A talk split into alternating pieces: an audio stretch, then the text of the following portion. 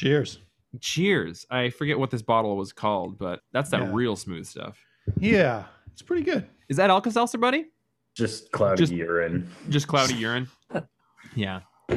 Um. Well, hey, I guess let's do this one last time. What episode number is this? Six six six. That seems appropriate. Did we really do 666 episodes of this? Yeah. Don't you remember? It's episode 78, which is fucking crazy, you guys. Yeah. Um,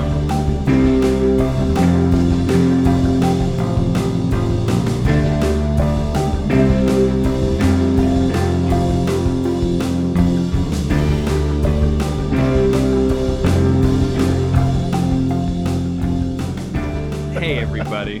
Welcome to Batman in Quarantine, episode 78. The yawning maw of what was once a cerebral star in the podcast arena. Yeah, I don't know about all that, but it is the final episode of a podcast that we did over the last year in quarantine to keep ourselves busy. Um, It worked. yeah, looking back at it, just the workflow, the way that it happened, um, such a, a brilliant thing. We'll get into that in just a second, but this is going to be a fun sort of wrap up of the whole thing. We've got some listeners that are going to be stopping by. Who knows if technology will hold up or internets will hold up if it all falls apart. Bear with us. It's gonna be it's gonna be fun. The four of us are not professionals at all. And on the note of there being four of us, I'm Jeff. Uh, I'm Django. I'm Roman. I'm the Batman. Oh, Oh. shit. Oh my Gotcha. The No, whole time? No, no, none of the time actually. It's just Oh this- God. Yeah. Crap, he's here and he didn't like what we did. I'm Grant Morrison. and I'm pretty disappointed, y'all. Um, yeah, gosh, just like that intro made me think about just looking back on this thing that we did. Justin, like we started this, we had. I'm, I was trying to think earlier. How many episodes do you think we had in the can before they started Oh, going up? God. That was a good time. That was a good era because you just never had to worry. I think we had probably, six, God, six, maybe. I think it was high teens. yeah, okay. I was gonna say. Wow. I think I didn't want to be too optimistic. I could I could actually probably look at the recording dates of them. Um but I do remember like it has to be that. I can't have thought like, "Oh, we've got 15 and that's only 3 weeks worth or whatever, so it'll be we like we I feel like I built in like a month lead. Uh, I remember it was like summer when I was walk. I was on a walk, and you're like, "Okay, it's up." And I like looked at my podcatcher, and I was like, "Oh shit, it's here!" Um, Yeah. And I found it, and I listened to the first one that you did. Um, and so it was like hot out when I was doing it. So it was deep summer. I mean, I think we started in spring. Yeah. You know, who knows what what Yeah. are seasons? What are seasons? What is time? But yeah, like, you know, looking back, if I could change anything, I would like double the number of issue or episodes that we had in the can before Yeah. putting any out. That would be the big thing. I would change. The downside of that would be none of them would have any like listener interaction because I they're- wouldn't have gone into the Bane Batman's apartment like like you wanted, like you asked us to, and we did. I wouldn't Yeah. have gone in there. The train Yeah. station apartment. place. Absolutely, with all the- the dead prostitutes and stuff. yeah, yeah. and pizza boxes. And, Man, they were just pumping you full of venom at that point. What a yeah, what a time be. have gone uh, in there, but you know, I don't. I do not deny a double dare. And Jeff, when Jeff hits me with a double dare, he's like, "I dare you to go do Venom in that abandoned train station hooker apartment." And I said, "Okay." How many abandoned train station apartments aren't also hooker apartments? yeah, Male or female. Yeah, I and at that point the hubris, right? I was like I, my first thing was like I could do I bet I could solo do this and just occasionally get guest people on there and record like 10 to 15 minute episodes. I was thinking original version of this podcast was like they were going to be 10 to 15 minute episodes and it would just sort of be a summary little historical context about what was happening at the time and cool things that were noted and I was thinking like 15 minutes. Um, and it became immediately apparent to me that it was way more fun and interesting from a listener standpoint if there was more than one person there. But the downside of that is that I can't talk for 15 minutes only alone. Like uh, we're gonna, it's it turned into 45 minute, hour, hour and a half long episodes, and each of Django and Roman um, would come in and pinch hit, and it just became like we needed we needed multiple people here for all of the times. So I'm very glad it became that. And at this point, There's what, uh, like two full time work weeks worth of content or more. That's true. There's like this will be episode 78 and like those are about hour long episodes. Some are more than an hour, some are 45. That's Jeff, wild. sorry, I was giggling there. You went immediately back into like the real world podcast scenario, and I thought you're we were still on the like you going into the apart. You're like the hubris of me trying to go do Venom in a hooker apartment alone. Like the thought I could get out of it. Oh Yeah. god, what was I thinking? And then yeah, very quickly did that descend into a crazy Venom filled uh time warp as well as the episodes like it went from like being let's try to keep it short to next thing you know they're just like oh they're going to be as long as they are Yeah, yeah, for sure. And it, I hope that the listeners are down for that, right? Like 15 minutes is much different than an hour and 15 minutes. sure. But yeah, and then also just the, the cavalcade of like the changing of scheduling for the whole thing, like four episodes a week to three episodes a week to two episodes a week to one episode a week as the world started back up. I, th- there was no other way to do it, buddy. So Django, you you did this whole thing with us. You like read along from the get go. Like I wasn't gonna try and get you to do it because you're busy and your You relationship did with it Grant. before. Yeah, yeah. You read it like several years ago. You read the whole thing through, and you know, also it's probably you know it's good for us to have separate creative endeavors. But like magnets, I I couldn't not have you there.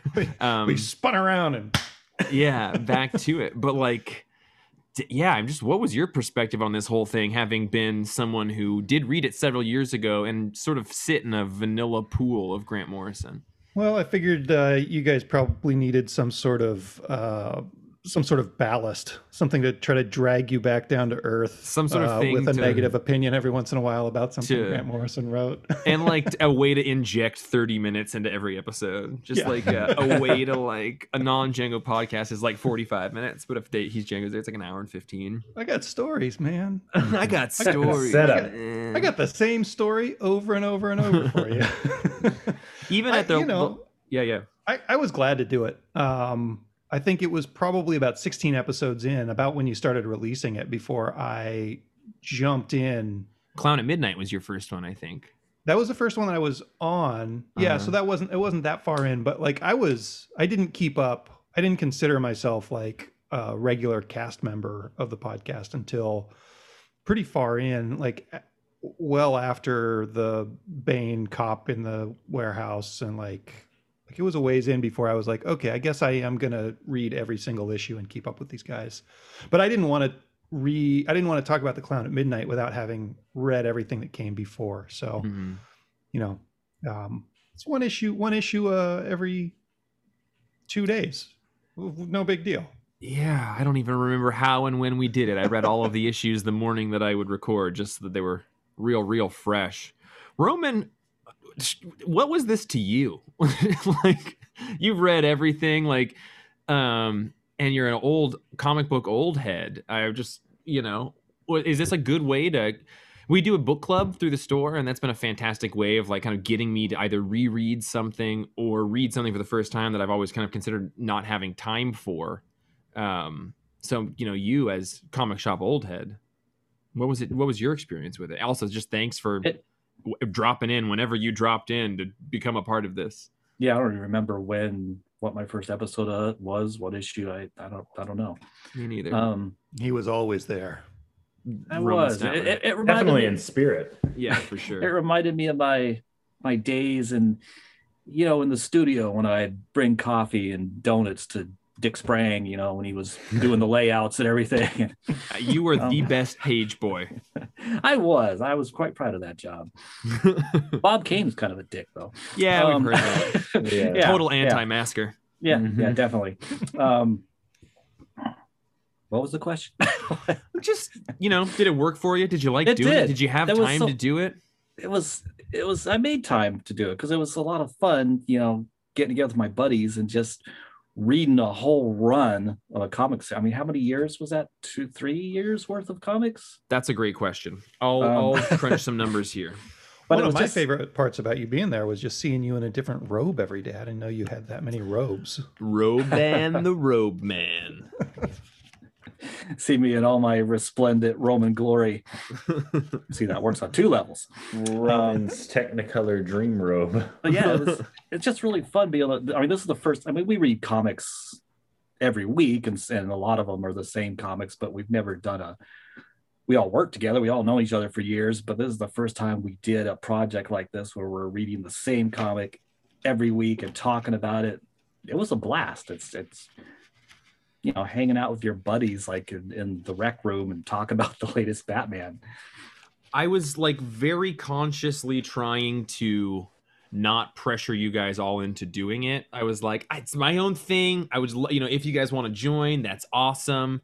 What was really awesome was that in like episode one, Justin and I went on and had a fucking blast talking about it. So it was just like, oh, wait, no, I think this should be our thing. This is so much better than doing it alone. But I was still very hesitant to be like, hey everyone i'm on a trip let me occupy the next year of your life with all of this obligation and time the final issue um batman incorporated uh july august september uh, so number 13 was september 2013 and the first issue by this was september 2006 Yeah. So- wow, sounds about right. seven years Mm-hmm. seven years of comic books That's With some handsome delays. Wow. Wow. with some right. handsome delays Some 11 Yeah. 11 Making a way comics for it. 11 comics a year though on average That's true. That's true. Yeah, that's- handsome delays, extra issues. But yeah, what a crazy. I've always wanted to reread this run, you know, and I don't. I think it was always like a pipe dream. I don't know when I'll actually have a chance to read seven years worth of comics.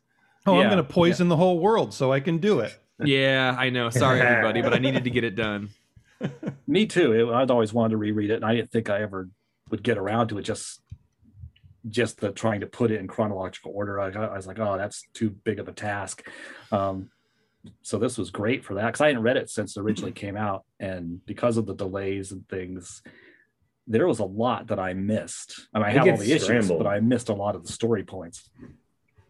Yeah, and yeah, gosh, it, it was a it's a pretty crazy scope of time. It's pretty coincidental. The third omnibus came out like halfway through the pandemic. Which Yeah. is like t- the first one came out years ago. So the timing of that was even really fortuitous. I remember being like, is that one gonna even? And it came out within like a, I feel like a couple weeks of when we would have been uh, going to those issues. So we had customers order them from the store and stuff.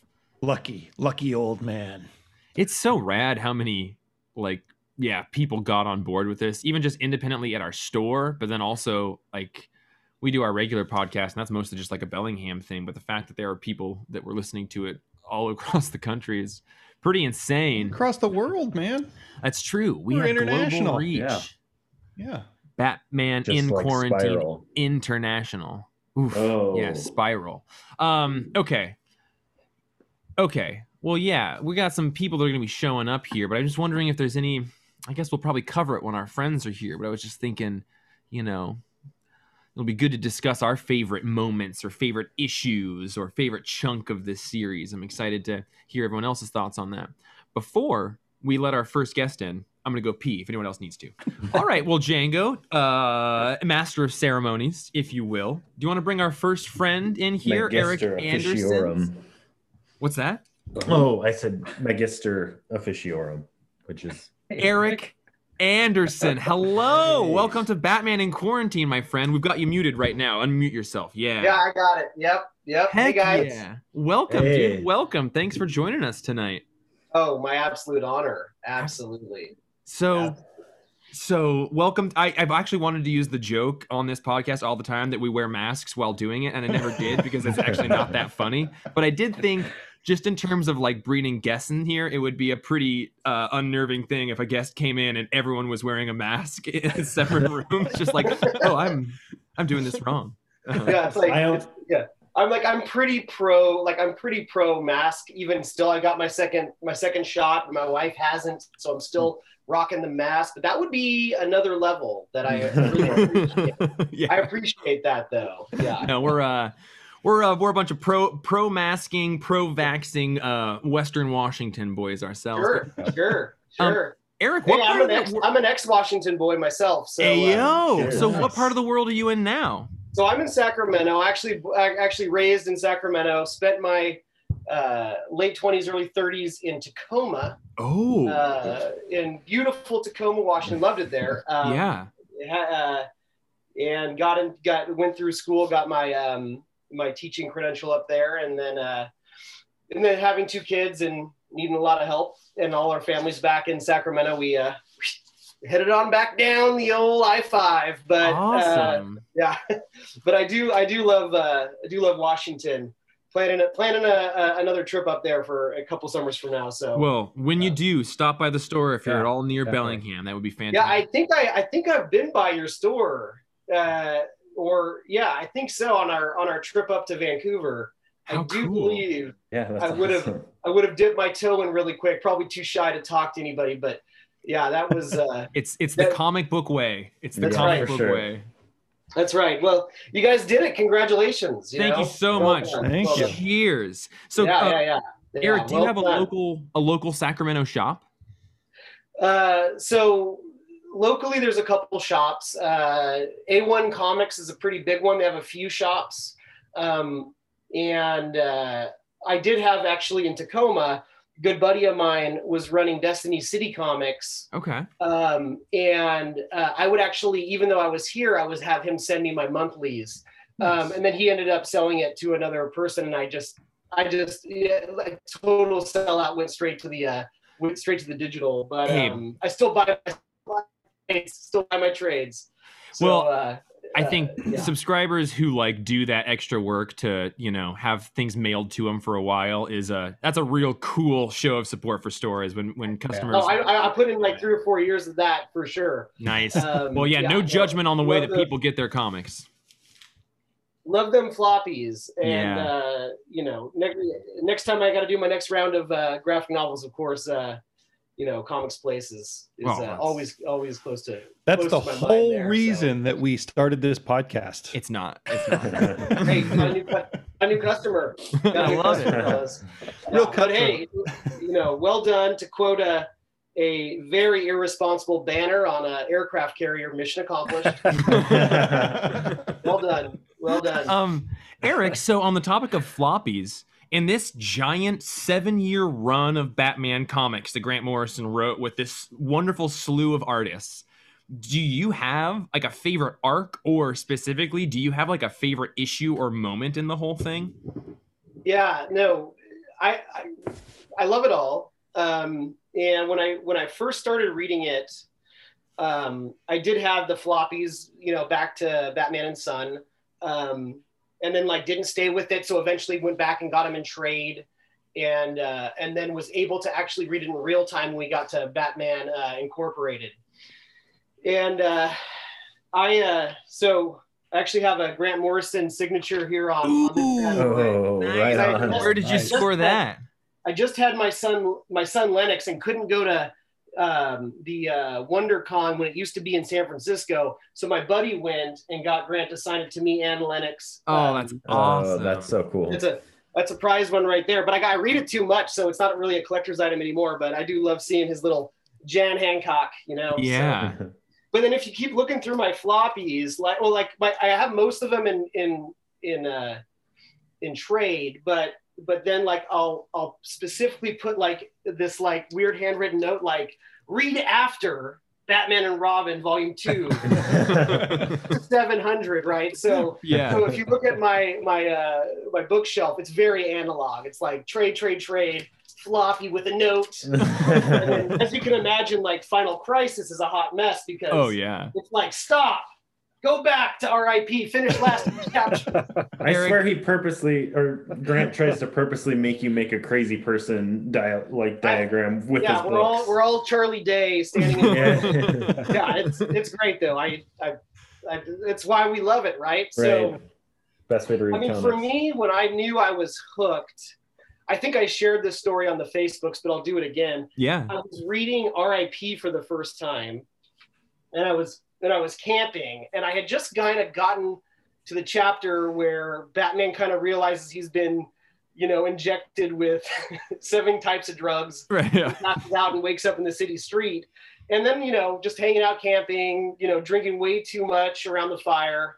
And then like everybody goes to sleep and I'm still awake. So I go back to my tent and I'm just reading it in a state that I shouldn't be. Yeah. And uh, and I just had fever dreams that that that, that whole thing. And Oh, it gets it gets you on a visceral level. So like this is reading it with you guys has been awesome. It's my third time kind of rereading the whole thing. Um, and uh, yeah, I think I, you appreciate it more when you're not way too drunk. Three o'clock in the morning in a tent. it did get it did like have an effect on like a, a, a biological effect on me. No, I So- think Grant would. That's the kind of thing I think Grant would love to hear because I think that you know he they write in a really analytical way on the surface, but um, you know they're also just like weird emotional beats that don't make sense or something, but you feel it rather than make Yeah. sense of it. So Yeah, no, I, I love it. Um, there's a lot of moments that I love. I actually love Final Crisis. Uh, I feel like that whole thing is like just like a doom metal song put on put into a, a comic book. It's just it's it's good. You gotta love DC. You've gotta Oh, yeah. love all the stuff. Uh, you wouldn't recommend it to anybody, but you know, yeah. yeah, for sure. Oh, Eric, working at a comic shop and loving that book and wanting to recommend it to people, but just knowing that like it takes the certain type of person to dig it is Sure. so yeah. well, that's where you have to shame them, right? Oh, you're gonna Oh. love this. You're gonna. I mean, anybody that knows anything about comics will love this. You're gonna love this. yeah, yeah, yeah. Yeah. Initiation. The initiation. I do I do love it's only kind of aligned with Morrison's whole Bat saga, but I do love its place in it in that um, and I sent you this three and a half minute long voicemail that you may or may not ever play, but the whole like the hole in things concept, and I love how it uh, that book shows you what happens when uh, you know when you fill the hole in things with evil, and you know, and at good moments in Batman, uh, it's when you fill it with love, the good things that can happen, and even in Batman when he fills it with fear, well then he creates this like uh, capitalistic army that ends up not being a good idea in that Sure. Incorporated. So it's all about what do you fill that with, and I and I think that's genius. And so like my favorite moment is the last issue. I know that's that's that's really typical, but like when Bruce is basically saying, you know, I looked into the hole and I realized it holds everything and nothing. It's kind of like what do we fill that? We all have our little voids, right? What do we what do we fill that with? We have the choice to make it be a positive force or a negative force, and that's that's Batman, right? So Dude, I love that. I love what you pulled out of that. That made me realize I can't wait to talk to the other folks about just sort of like what kind of kind of theme and message did you meditate on while re- like what that's what is it that's, about that's it you? it took me this third time like by this third time i knew the hole in things comes up good guys say it bad guys say it Darkseid calls himself the hole like it, it happens so wh- that is clearly his mission statement even though i'm sure a lot of this was dc business he thought the book was over it wasn't you know he not that it was all planned out but that's a broad enough theme where he could have a little fun with that over the years so I I love they- that. i'm sorry when i said when i say he for grant morrison of course i mean they Yeah, I'm sorry, I'm still getting used to the new, We're the new. on we're working Yeah. on it. I, I Same fully here. support the uh, the the they. I. Absolutely, yeah. We're but, you all know, over the place with it. They- yeah, they are. It's Yeah, been yeah. hard. It's a Um, newer develop. It's a newer development. You know, I've been doing Sure this is. spiel for a few years. You know, so I gotta I gotta change the change the pronouns. But it's it's I respect it. That's good stuff. Yeah, yeah. Gosh. So I'm curious, when did you start listening to this show and how did you find it? Was it through the Reddits or the Facebook? Or I'm just curious what it was yeah, like no, to it was. drop in. Uh, yeah, it was. Um, so I started my third reread before I knew about you guys. It would have been back in back in Sept- uh, September, and I knew I wanted to line it up. So I was reading Return of Bruce Wayne, the the the witch the witch hunter issues. I wanted that to line up with Halloween Oh, nice. Oh, Perfect. awesome. just like burning brambles, just the Halloween issue, and uh, um, and so like I started back then, and, I, and then like probably somewhere in October, I just did a Google search. I was like, I wonder if anybody else is doing this. Like I, I myself do like a, a podcast. It's album, it's music, it's album by album, but I'm like, there's got to be an issue by issue thing for Morrison by now. Mm-hmm. And Googled Eric, it, there- and There has Sure to enough. be. Let's get a plug for your podcast Yeah. in right here. Drop drop Well, the I name. I so did not try to just weasel that Eric, in. no, this Slide is in a little plug while I'm no, no, talking. no. This is four very weird Yeah. boys who do a podcast, and we are just unabashedly supportive of everyone making art in any type. And I would love, love, Yeah, sure. love to be able to support yeah, you. if you guys like, if you if you if you like music, but maybe you became a music nerd in the '90s, um, I have a sh- I have a show called Pod Like a Hole. Uh, by based on the name, the first season we did Nine Inch Nails album by album. Uh, season two we did Bowie album by album, and then season three we're like, okay, we can't commit to one artist anymore. So we each came up with like 14 of our favorite albums, and just we roll that we actually roll a 20 sided dice every uh, every uh, episode to see what's the next one we cover. So I mean, we've covered Prince, we've covered uh, Frontline Assembly, we've we've covered Pink Floyd, and and you know uh, we've got so we're all over the place. But um, yeah, if you like you know music nerds nerding out, I am. Yeah. You, that is me to a T. In fact, that comic page used to be a poster of the Nine Inch Nails w- Wave Goodbye tour that I had gotten Oh. back there. So you're was you're one of the last shows I went to was the uh, 2018 uh, Cold Black and Infinite tour. It was it Oh, was nice. I haven't seen him Beautiful since the Wave Goodbye tour, but I actually went down to the Palladium in Los Angeles, not super far from you to to check right, it out. right, right, right. Yeah. Um, Nice. Well, Eric, before we bring our next guest in here, I monopolize conversation a lot of the time, but here are the faces of this other wonderful crew, and I'm not sure if you have any questions for them or any any statements for them or vice versa. Um, but I, Well, I, I, I do appreciate everybody. Uh, you're all your unique personalities. It's been fun getting to know you over the podcast, um, and uh, just enjoying this this awesome series uh, with with people. Uh, you know, Django, I appreciate your uh, skepticism. Um, I'm a I'm a Morrison diehard, but I do understand it doesn't go down easy, and uh, I do I, I think that needs that's a voice that needs to be heard. so I, I totally agree. And Yeah, you know, there was like a conscious decision of like, should it just be three people who are unabashedly, uh, unapologetically for it? And I, I think that the conversation was all strengthened by having Yeah. someone willing to poke some holes in it. So. yeah no i think i think that's good um i uh yeah no i i, I so i appreciate that you know uh, uh roman i know you uh you've dropped some uh some pop culture and uh, art references here or there that i either i appreciate or i didn't know about and blew my mind. So that was that was that was really appreciated over the uh over the run so Oh, Yeah. Cool. Cool. Yeah. Thank you. yeah but thanks yeah and and uh you know of course justin and jeff you guys are fine you know you guys are great So- Oh, yeah. two very, very good friends who Yeah. used to just sit in cars and chain smoke cigarettes and talk about, you know, comic book theories, getting to know each Should have recorded that. For sure. Yeah, yeah, I wish we had that's, back in the that's the good stuff right there It That's- is. That's the good stuff.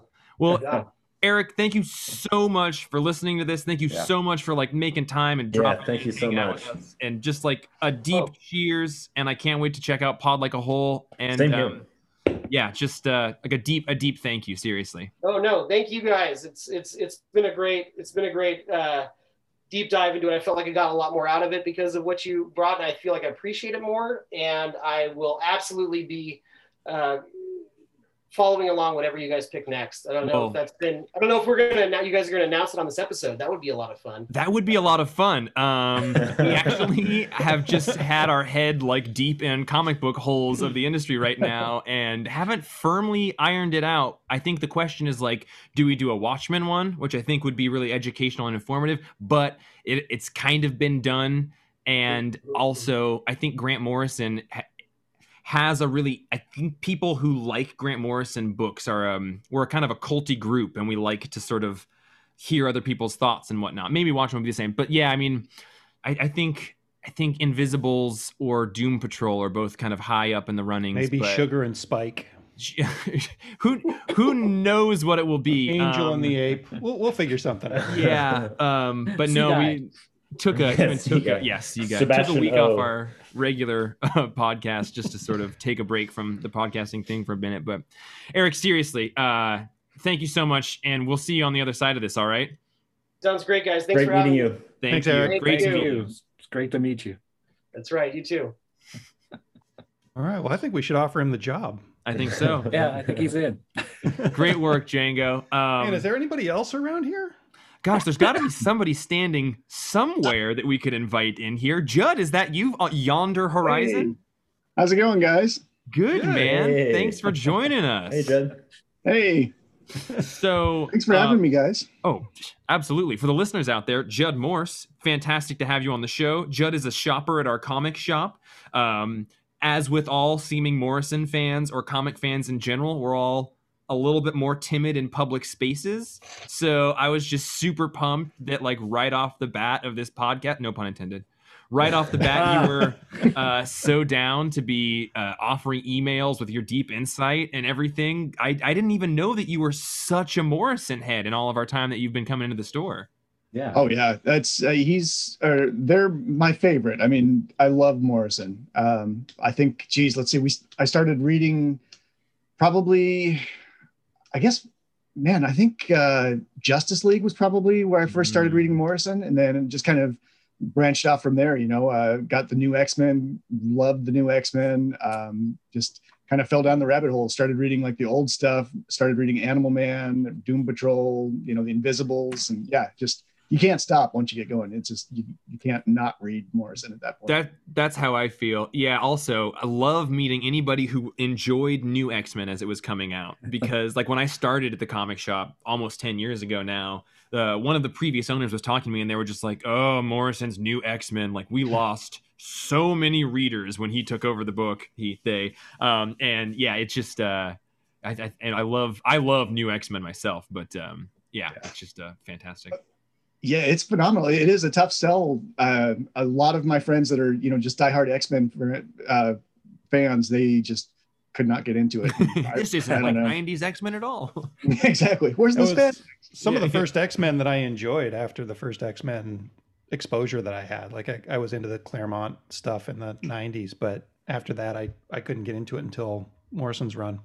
Yeah, That that Morrison run, I remember the shop in Spokane that I went to. They had a poster for it, and I was pretty young when it was coming out. I remember that was like the first time my mind was able to grasp like edginess. I was like, "Whoa, this book is different and new and scary, and maybe I don't like it, but maybe I really want to read it." Like, my brain was like, the first time Morrison got its tendrils was when I saw that poster. Hmm. And I think the thing that really just stuck out right away was the Quitely art. That was my first oh. exposure to Frank Quitely, and just Yeah. you know he's amazing. Like the guy is Oh. unbelievable. I- I love meeting. I, well, I obviously know you, but I love other Quitely fans. I love just the the polarizing nature of Quitely art, and just it's so much fun working in a shop and having people be like, I don't know if I like that, and then a lot He of doesn't draw lips. Yeah, at some point they, they, just all look like they're melting. Yeah, this is so so good. But so Judd, in this Batman run, I, I seriously am so grateful for like the emails that you sent and just like your wonderful thoughts, analyzing and dissecting stuff. And I'm just curious, um, looking back on it, do you have a favorite issue? Do you have a favorite arc? Um, Eric was just in here and they were talking about really digging kind of like the meditation on the whole and things, and they had a really great kind of theory that they had gotten out of that. And I'm just curious where you know, looking back at the whole thing, what is the stuff that stays with you? If I had to pick like a single issue, probably my favorite issue out of the whole Morrison run would be Joe Chill in Hell. Um, Yeah. it's just so good. Like it's Such you know it's issue. it's such a crazy just kind of kaleidoscope of of just paranoia and just just high weirdness and I just love it. You know, I just every time I read it, I always find something new on it. Um, in terms of like an arc, I'd say probably you know the Return of Bruce Wayne is probably like my anchor point. That's that's where it really does a lot for me and just what I really love. Um, and yeah, man, I you know going through it this time, uh, like, I started kind of thinking more about like what the hyper adapter is Mhm. and like how it fits in with the the whole narrative of everything else. And I'm I'm not convinced the hyper adapter was a bad guy, honestly, or like a, a bad en- entity. I guess I, I you know, uh, I, uh, let's see, Justin. I think like when this podcast first started, you uh, pointed out that Joker laugh in the in '52, uh, like the very first issue of the Morrison run, and you know, the, just at the end of it, they have that little Joker laugh out in the distance, and then Oh yeah, yeah, yeah. that laugh, it, like it keeps showing up throughout. Um, like it's it's in several issues of Return of Bruce Wayne, and I don't know. I get the feeling that like you know, the, uh, the like the hyper adapter kind of starts to become like a kind of a force of creation for the whole mythos Hmm.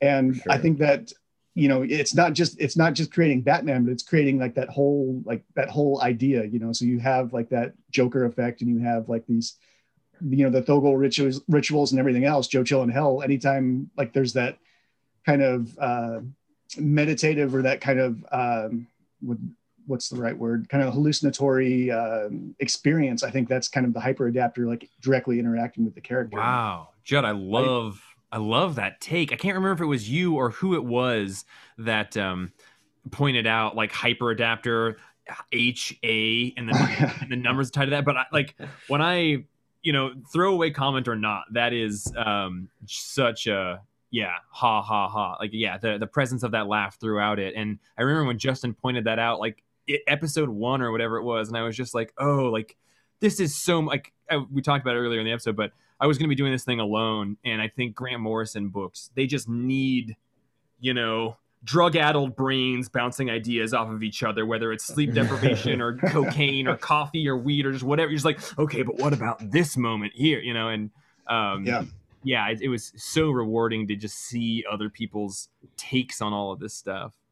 it was so fun to listen to too because i mean there's just so it's so fun to just be or you know listening to a, a group of people that are really enthusiastic about something and just really appreciate something so like it's just such a i don't know it's a positive thing and it's it's cool to you know kind of contribute to and everything else so Well- yeah i'm really glad you guys did it thank you for that. We you know, it really it. was just like four buddies who are like, we got to keep ourselves busy while the comics are, because for I guess only really the idea really started when Diamond closed, and it was like, well, comics aren't going to be coming out in the pandemic. Well, we don't know if that's one week or six months, so we're gonna have I to keep can ourselves read busy. everything. yeah, yeah. um, but yeah, it was uh, just a just a, a bonkers thing. But really, um, yeah, I'm just so like happy with the number of people that decided to listen to it and everything. Judd, is it?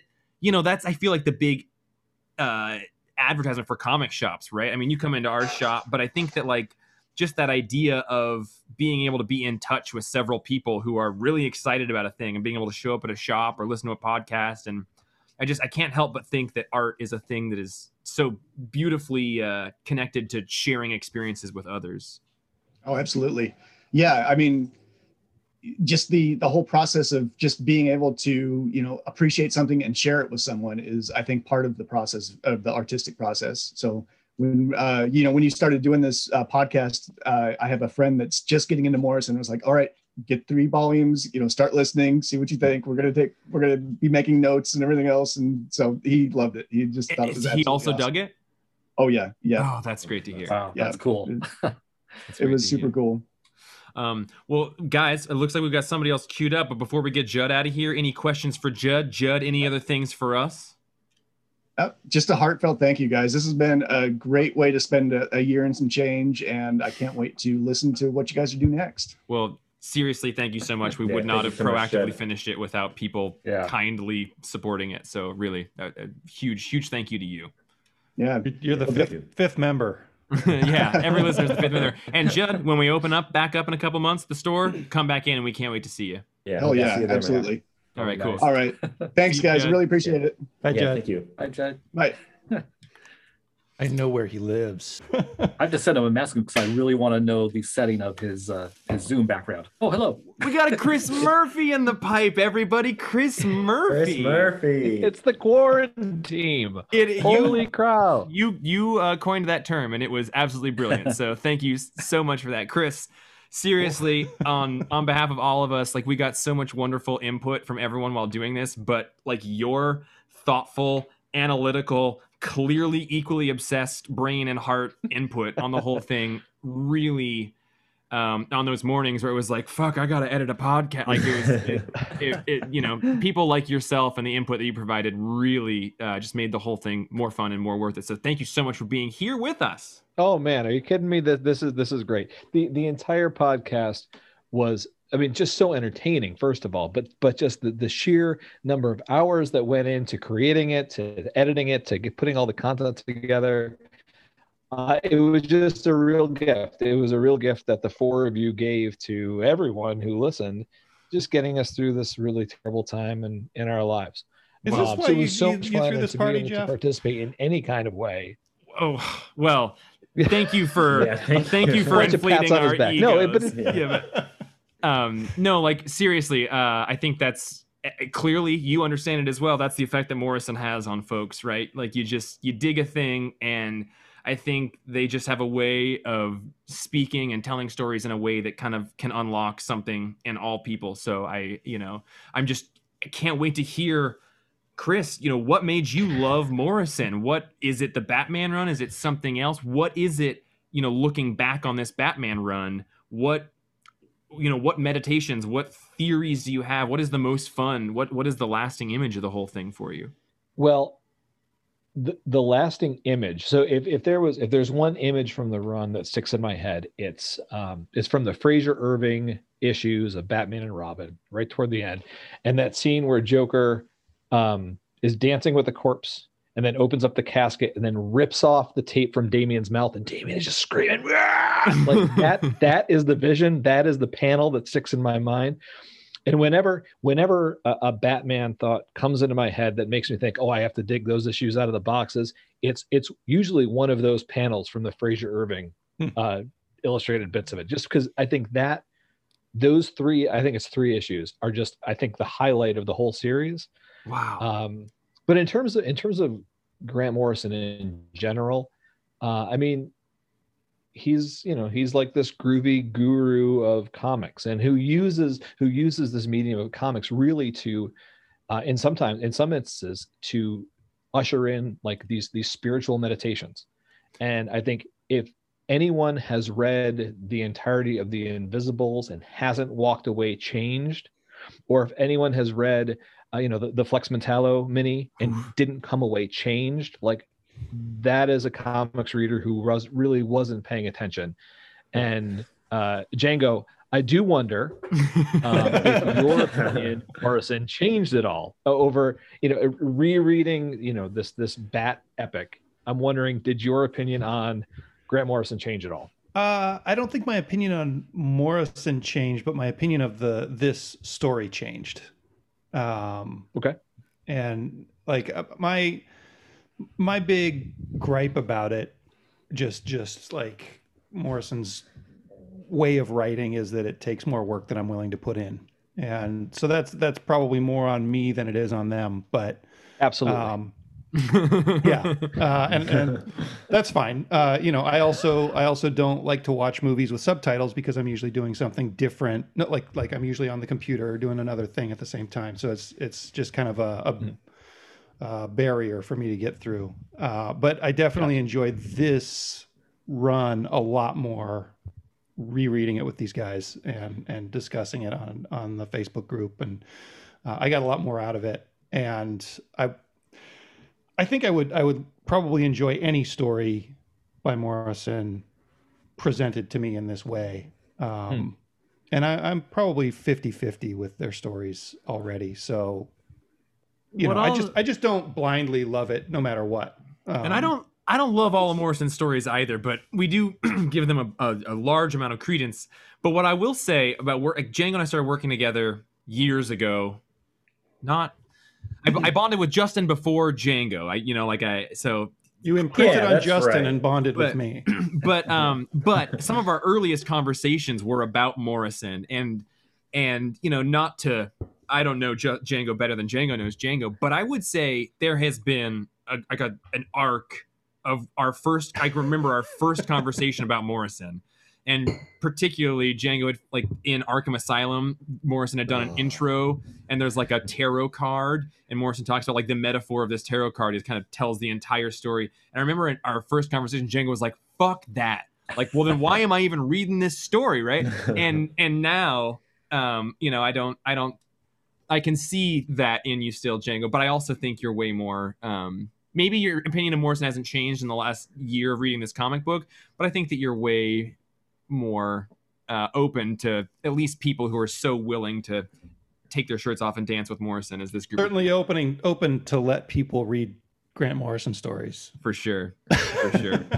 um, so then, Chris, what we've got to know, you not only would be like this is a reference to this, but you would provide photographic evidence to all of these things. so Chris Murphy, what is it? Is it long boxes? Is it drawer boxes? Is it omnibuses reprinting everything? Do you have a digital library of every Batman comic ever? What is All of scans. It, it's all short boxes. It, it- Oh, it's, oh, short boxes. Long boxes are too cumbersome. You can't. for Yeah, sure. yeah. Couldn't short agree boxes more. You can stack. You can move. You can move everywhere. couldn't agree Uh, more. You know, I might you, before coming into the to this Grant Morrison run, which I, I guess let me I, I should answer the question you asked first. I, I didn't come into this run because it was Batman. I came into this run because it was Grant Morrison. Mm. Um, and I, I had I had some knowledge of of Batman before that. Um, you know, I had I started collecting in '87, um, and you know, so I had some of like the Jim Owsley, um, Jim Aparo Batman books, but that was it. That was really it. I got into this this Grant Morrison Batman run, and just just uh, based on the strength of of Grant's story and the cohesiveness it had with all of this this back um, um, continuity. That's what made me start reaching out and getting this old back issue and that old back issue and finding out, you know, this he drops this subtle hint here. Then you go online, you figure out what that subtle hint is about. Like, holy shit, I need to buy all these back issues now because it, was it was so seamless the way that he wove all that in that all of those like you know so the the the three what is it peter milligan um issues for instance where they where Barbatos is is first brought up like Mhm. that is now just an extension of the morrison verse of batman you know the when when grant keeps writing about the flashback scenes between batman and and and kathy kane. Mm-hmm. Like now all of those old silver and golden age issues are just part of the expanded morrison verse. And so that's how I came to be able to drop all that knowledge into the podcast is because I had already been inspired to hit up eBay and to hit up local comic shops and to get all those back issues as best I could to fill out the ranks of, of those stories. That is Um, so awesome. so exciting, and because that continuity is is a feature, it's not a bug by any stretch. For So we basically are looking at the black case book in human form. Yeah, yeah, Will Chris Murphy, the living black case book. I love it. That's my business card right there. Um, Chris, uh, is there anything that after 77 issues and episodes you desperately want to yell at us? You know, like, hey, you pronounced this wrong for a year, or hey, interpreted this very important detail for a It's year. pronounced ramen. it's not yeah. Roman. yeah. um, you know, no. Um, well, okay, maybe. Yeah, yeah. So here's the one. If there, first of all, you were all very generous in in at least reading my emails and then reading them on on on the podcast itself. So I would have, I- I would be, I would, it would be totally ungrateful of me to complain about anything. yeah. But since you It's asked, Murph Wise. I am, I the, am, the know. one piece the, the one the one thing the one interpretation that i that I, I did i wasn't really on board with was the idea that when bruce was making his way back from caveman times Mhm. that his actions in the past were changing the present Mm. I, did, I, I, I never read it like that i had always read it that like the stuff that was happening had already happened and had already manifested itself in the way that the manor was laid out or in the Yeah, way that the- yeah. that uh, you know the the journal passed down from hand to hand or whatever. But that was it. Other than that, I, I, I was on the same page with with the four of you throughout the whole thing. So you, Um, you read it as they were just discovering these things while we're being told the story of Bruce creating them. Yes. Yeah, Yeah, and I, Yep. I love that get behind read. That. That's one of my favorite things about time travel stories is that like kind of every time travel story has a different theory of time travel that they're working with. Um Mhm. and yeah, you know, I I I I love kind of mixing those up and whatnot. But yeah, you know, I I wouldn't ever even say that I feel confident about the read of what that thing is. I, I don't know. I I don't ever feel certain about anything, but Yeah. Yeah. I I yeah, your your insight and input was just I loved every time we saw a Chris Murphy email. Um seriously. Um you know, Well, whatever we do kind. And again, whatever we do next like seriously No, your your input is a is a invaluable thing so don't ever hold back and and really uh just a wonderful i'm just glad to get to see your face and have you be a part of this thing like seriously it's a it's a, it really is a gift like we wouldn't have kept doing it if there weren't people that were on board for it so seriously you're you're absolutely a member of this thing well, that's very nice of you to say, and it's cool to see uh, to Jeff and to see Justin to see your faces. You know, I've connected with with Roman and Django on Facebook, so you know I get to see some of the stuff they're posting. They see some of the stuff I'm posting, but you know, you two have been the mystery men of the whole thing. yeah, Um, yeah it's So good we to talked about- formally or informally meet you. yeah, right, right. You Yeah, are you are the um, hole in all social media. We are we are a whole. No, Couple I, of hermits.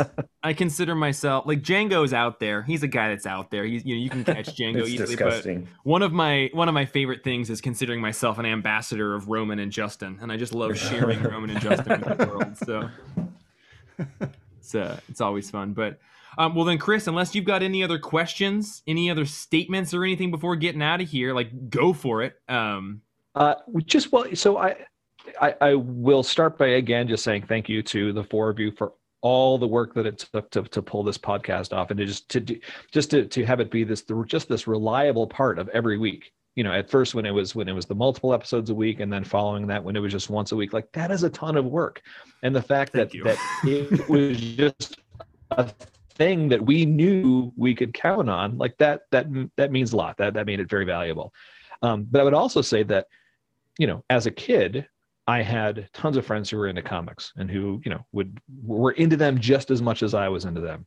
And then as an adult, not so much. Like I, I live more than an hour away from what I call my local comic book shop, right? So there's never really an opportunity to go just chill there. right. And, and the one, uh, you know, very good friend in my life who who got me into Grant Morrison originally when we were in high school, who we read this Batman run together um, he passed away a couple years ago. I'm sorry to hear Um, that. and so I didn't realize how much I missed having someone to talk about Grant Morrison comics with until this podcast came along. And again, the four of you were just so gracious in allowing me to participate in that way. Um, so so that that filled a, a that filled a need that I didn't even realize I had. And so it just it became a very special thing for me. So thank you very much well, for allowing me to do that. you are welcome and i think that um i think that's a thing especially for roman and justin and i we've talked a lot about it but like i think that this run we all came to it at different times and we're experiencing some sense of loss or some like our lives changed dramatically while reading this run as it was coming out and i think you know the ability to communicate with other people about it. So it meant a lot to us not to exclude django uh, about that but just like the, the weird we, we experienced a thing when it was coming out. So um, hearing your story right there is even more meaningful than just like I like listening to your Batman comic. Um, getting to allow there, you know, to be a, a connection with you and people from your past and your future. Uh, that means a tremendous amount to me. Great. And if I could just have one last small request, please. Yeah. And this is of, of Roman. Roman, could you just give me a line or two as the Night Mariner? Ah, the Night Mariner. I, I don't know. The the boiling seas, the boiling bat seas. The hyper adapter was in our sights, and we took her. We took her down. We did. but she'll probably be back. we gave it the sockeye slap. That's right. right on. Excellent. well, Um, guys, thank you so much again. And uh, yeah, this has been great. This has been great. Thank you, and we Thank can't you wait so much, Chris. the rest of this, Seriously. Okay. Good night. Good night. Right. Bye, Chris. I'm gonna let Will in here. Yeah, give give Will in. Yeah, I'm sure. I'm sure Andrew will show up if they're able to. I'm not Listen, sure. Listen, when when this series was coming out, Oh. I was getting divorced and going bankrupt. Well, you just didn't you didn't talk about it on the podcast. Like the thing is, Justin and Oh. Roman and Jeff will Oh. get real vulnerable. Hey, sorry, my dad was going to prison, or like I had cancer, or my mom passed away. Like all of these, you know, we we talk about that often. So uh not to exclude you, but I just No, like I, I really like being excluded. the run the run acted as a crutch, I think, for the three of us specifically to get through a time in our life. Will Elmer. Willie. Willie. for the for the last time. Hello, Bat family. Oh, Will, thanks so much for joining us tonight. Cheers! Thank you for uh, for being here with us. For the listeners who don't know, Will Elmer, contributor on the Facebook board, um, shopper at our store, family member of the comics place, just uh, somebody we adore. You will remember Will from issue two of Batman and Robin. I think is what we talked about when you were on. That's right. and that was um I hadn't read any of this except for that first volume of Batman and Robin when I was on that episode. So I I mean, I still don't really know what I'm talking about, but I definitely had no idea what I was talking about when I was on that episode. Well, none of us have any idea what we're talking Yeah. about. We just had the blind confidence to say that we had the the authority to start a podcast about it. So, Fair enough. Well, I'm excited to be here. thanks for joining us. I'm not sure if Andrew's going to show up. I hope they're okay. Yeah, I'm, I'm sure Andrew will be here. I mean, I can't I can't imagine he would miss this for the world. Yeah. Um, but uh, you know, maybe I'll shoot him a message here and just see where he's at real fast. Shoot him a message. We've only got one more one more guest after all of this, and it's Chris Buckeye, And they also didn't know for sure if they were even going to be able to show up because their little one was going to be going to bed. So, um, we'll And see if it it's- happens. Totally Upstairs screaming possible at each other right now. So It's Nice. totally possible that Andrew, you know, um, swallowed a bunch of gauze and isn't feeling well. Andrew did just get their wisdom teeth removed out. So yeah. he's, he, yeah, he's uh, he's been a lot, a lot of pain pills from what I could see. He's he got on the our, our group chat uh, on Friday right after he got. it. I was like, no, no, no, Andrew, get you. This is not a good place to be Yeah. when you're uh, I on just- that many painkillers. I keep trying to get them to take my wisdom teeth out to give me those painkillers. And like, we took them out when you were 14. I'm like, are you sure you didn't miss any? See, I almost want to. I, I need to get my wisdom teeth out, Me Yeah. too. um, but I don't want the painkillers. Maybe maybe we take can make an arrangement. Everybody Justin, else here. I raised my hand before you said that. Oh, damn it. I think I think once you get them out, your mind might change relatively quickly. yeah, Yeah. yeah. Also, you know, painkillers don't do what like weed does. It's it's like it's like one quarter of being drunk, I would say, like being real drunk. But um, but Will, that's not what we're here to talk about. We're here to talk about this ding dang Batman run. You started, you showed up on an episode. I remember reaching out to a couple of my close friends early on and just saying like, hey. I can't remember if it was like this window of time is going to be open and I would need some support, or if it was just. I think you just reached out because early on I was like, yeah, you know, if people want to join, also I think you were just like, if you need support, I'll be there. I I think that's I think that's essentially what happened. I think you might have said something on the podcast or maybe on our book club or something about, you know, you'll take all the help that you can get and uh, you're going to record all of these episodes and you don't know what everybody can commit to. And I said, you know what? Hey, I'll jump on. I've only read one volume of this. And I think you even said like you're interested in getting lots of different perspectives on Right. where people were. So I was like, I've read none of this except for a random volume in the middle for no particular reason. Um, so so bring me in and I'll jump on, and then um, you know that's that's kind of where it went from there. And it's it's been a hell of a journey. Like you know where where it was, I'd only read Tom King's Batman to this to the point of reading this Batman and Robin volume and then going backwards and starting over um, you know, it's it's been a kind of crazy up and journey, but it's redefined what man is. For worse, now read Batman and everything else. I'm like, that's not what Batman would do. That's different of Batman. So now I'm kind of holding it. My high watermark is is Morris and Tom King in terms of like character study and just you know who the Batman is as a Bruce person and several of the surrounding characters. So um, yeah, I mean, I appreciate you guys getting us to getting getting us to go on this ride. I know for a lot of listeners, it was revisiting, and so for you know a few of us, it was the the first time down this road. And I don't know if I would have made it without this without this podcast because I wish I had a podcast my first time through. You- right. Even there was a couple of times where I was like, I'm really struggling with this, and I would write in an email or send in a voice memo uh, to be able to have you guys say, no, you know what, that's you are supposed to struggle with this, or this is supposed to be confusing, because otherwise, there's you know probably some spots. But 100%, I would have signed off at Final Crisis. Absolutely. yeah. I So still wait, might. You you so I know you read Final Crisis once. Did you read it again like in like in this story or like you've read it just the one time? No, I, re- I really considered it, and I, I probably will at some point. You know, probably a year or two from now, I'll crack all the books open and fire up the podcast and go through the entire thing with, you know, hopefully with some of the new context, but also have forgotten everything. It was just fi- flipping through the first volume. I'm like, I don't remember half of this Nice. um, That's anymore. So it's already going there. But um, Final Crisis was was a, a challenge for me, and I had to kind of come back and listen to parts of your Final Crisis episode that you were recorded I'd like read a couple of issues and be like, I I literally I read 50 pages and I don't know what I read. And then I'd go and listen to what you guys said about it. Okay, okay, I got a little bit more of it. I'd flip back through the pages and go, oh, that that was supposed to be Darkseid. Um, you know, none of the that. Django in you, Will. no, there's a there's a lot of Django in you, and I and I, I love you for it because I love Django.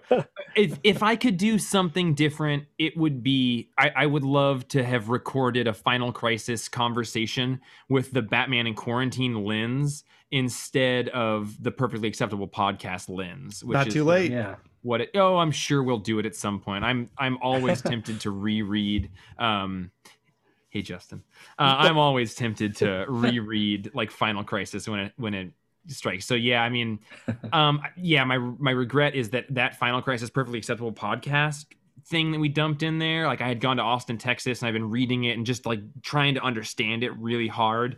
And what i would love to do would be to have a conversation with you know justin django and roman that's a little bit more focused towards like what did you guys get out of it? Because that i i, I was that's not how batman in quarantine does things they're, they're very group oriented perfectly acceptable podcast i was trying to understand it so anyway i i like looking a back breakdown of kind of you know parts of the event or stuff like that. I mean, and, and I, you guys did that a decent amount. I think you guys did a you know pretty decent job at it, um, all things considered. I mean, it's a it's a giant monolith of an issue or you know uh, trade to to read through and try to unpack.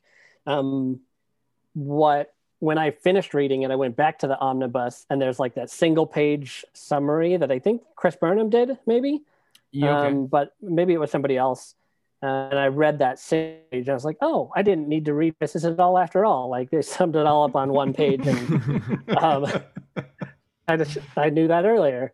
But this, the, in the second volume of the omnibus, the second omnibus, when all the return of Bruce Wayne and there's a bunch of other stuff, you ties a lot of stuff from Final Crisis back together. Mm-hmm. And I don't know if I ever actually even asked the question, but at the time I really thought like, you know, did did all of this extra Final Crisis stuff that came, you know, 18 months after Final Crisis was made, did it did it come because of feedback on how dense Final Crisis was and challenging it was for people when they did bunch of stuff, or was that just by Morrison's design this whole time to, you know, twelve months to the fact to come back and say, oh, here's all plot holes that you, you know, maybe put together. To, I'm putting them together for you. Yeah, that's that's an awesome question. I am less interested in my answer than like Roman or Justin's. So like, do you guys th- and Django because I just I consider Django as like a conjoined twin of my body. So, um, but like Roman and Justin, like yeah, my little precious Quado. Um, I, how much do you think work has been done after the after Final Crisis to sort of justify the clarity of Final Crisis, or do you feel like they did kind of leave it, or I, I it is I, I it is a good question, or just like how do you feel about Final Crisis as a whole thing when it's all said and done? I love it. And I think that Grant Morrison, everything he ever does is always 100% by design, whether consciously or unconsciously. So I think if it wasn't his conscious mind doing it, it was his unconscious mind fixing it for him. So that's my answer always. I love it. so good. Yeah, that's uh I love Final Crisis too. I feel like after after doing this with you guys, uh, I understand it better, but you know, I loved it at the, at the time. Um and I kind of have the same feeling I always give Grant Morrison the benefit of the doubt, like the filth. I think he had a very. I think he was. That's the Grant Moore thing. I want to keep going back to and reread it because I didn't ever understand it, but I really want to. And I feel like the fact that I don't is a failing on my part and not Mm. Grant's part. Roman, that's like that speed that thing you said about the filth was the first thing you ever said to me in this comic book store and i just got to relive it. Like i remember being like "Ah, grant morrison batman and you're like in the filth? I just like that i remember that was the first time i ever talked to you used like i like the filth. I don't get the filth but i think it's my fault yeah. Wow. Did I? That, so the filth is my white whale. No, I- that- someday. in in answer to a couple of the questions that have come up on this podcast, which is sort of like, what is the next thing? It should probably be the filth. Realistically, that's every one of us has either read it or gotten halfway in and backed away scared. But that's i love the part about metaphors I like metaphors. you know, I I think I, I I'm kind of in Justin's camp with that, um, but probably a little more cynical. I don't think that Morrison would have written something to appease confused people or people who had Mm. complaints about Final Crisis. I think that this was the plan. Maybe scheduling didn't work. Maybe Morrison's just giving us uh, enough credit to remember something from a crossover that we wish we hadn't had to read all seven issues of uh, seven months later when the Bruce Wayne issues came out. But I don't. I, I I would be surprised if it was like, oh well, people didn't like this. Maybe I should explain it better for them. That doesn't seem super up their alley to me. Yeah. I feel like Um, Morrison needs like his own their own imprint within DC. Like this is the Morrison verse, and they just write within that, um, and we don't need to worry about editing, so we can get the stories. They kind of do. Uh, yeah, well, to your- now. to your guys' point about you know whether it was by design or just kind of uh, they're always you know weaving an intricate you know pieces and always where they're you know several pieces in their mind. Um, that was probably one of the things that i enjoyed the most about about reading this is that kind of every time i felt like i was about to fall off a cliff of just complexity and overwhelming me there would come a moment of clarity where things would kind of get tied back together. And that really manifested itself super well in the the back half of the third omnibus. You know when they got kind of when they got uh, got into volume uh, two of batman incorporated Mhm. like it felt like i was a bit lost going through volume one with all the character recruiting and just trying all these different styles and homages or whatever you know was going on. And then um, was kind of like okay here's the end i have to tie everything together and it tied together stuff from you know, the first omnibus the second omnibus tying back to batman and robin which is you know really my favorite part of this entire of, of all of this was just the batman and robin arc in the middle of it um, but back together brought back the you know the island of uh, Dr. Mayhew, Moreau. yeah. Dr. Yeah, I always want to say the island of Dr. Moreau. Um, brought all that back together, brought all you know RIP stuff back together, brought Batman and Robin. Everything kind of came together so so beautifully at the end. Like I just have an incredible amount of respect. It was all pre-planned and everything kind of happened. You know, all the details were filled in, or if Morrison was able to just continuously keep this tapestry going for such a long period of time with all these ideas constantly pulling backwards either way it's incredibly impressive I think mm-hmm. that's the impressive thing about Morrison to me is that is just that of like I think that they can be weaving a tapestry and I would get slowed down at any given moment. I'm like, am I able to pull this off? Am I going to be able to thread this idea in? Does this make sense? But Morrison just kind of has absolute faith in their ability. Like, I'll stick the landing. I don't know. Just keep having fun. Like, there's a there's a willingness to have fun throughout all of it, and and I do think that for the most part they pull it off when it all wraps. Um, so to your to what you said is Batman and Robin is that your that's your favorite part of the whole run? And I'm curious, looking back on it, is there any points that like are like thoughts or themes that really lasted with you from the run? That uh, and I also because we are getting near a point where Justin's got to leave. I'm curious, Will and Justin. Um, you know, both of your sort of lasting thoughts on this favorite maybe portions of this run or something. Will, we'll have you go first. um you know I was flipping through uh, all the omnibuses just kind of trying to put a picture back into my head of you know where was i in love with this and where was i confounded a bit and um you know again it kind of there was it's a tale of like two different stories where there's there's a there's half of the issues focus on characters and half of the issues kind of uh, maybe for lack of a better term fo- seem to focus on like complexity of the storytelling. And so there's a kind of a constant dance of characters and complexity. It's really illustrated well in in the batman and robin versus the return of bruce wayne where it's just like really great character stuff with damian and with dick and uh, everything going on. And then there's just like a lot of complexity going on. Um, and I really everything that was really a deep dive into the characters. I mean, Damian is the star of the show. Like, Yeah. believe it or not, like if I go all the way back and like, yeah, Damian's kind of a dick. Like, you know, And what are they Batcow. doing? You know, bringing back cow. Absolutely, um, he's the star of you know the final omnibus. Right. Um, it every time I would almost get lost, it was when the story was getting incredibly complex. And everything that would kind of bring me back to earth was everything that was involving, you know, characters and defining who they are, what they st- stand for, or just the character growth in general. So the stuff with Dick, you know, interacting with Damian was all uh, beautiful. Uh, obviously, Damian's growth throughout the entire thing I thought was amazing and beautiful. Um, and you know, I think I really stuff really started to click for me with RIP, just because there was a lot of kind of that defined to me that RIP run defined to me like who Batman is. Like he's the guy who always has a plan and will always persevere. Like he's the pinnacle of the human spirit who Mm-hmm.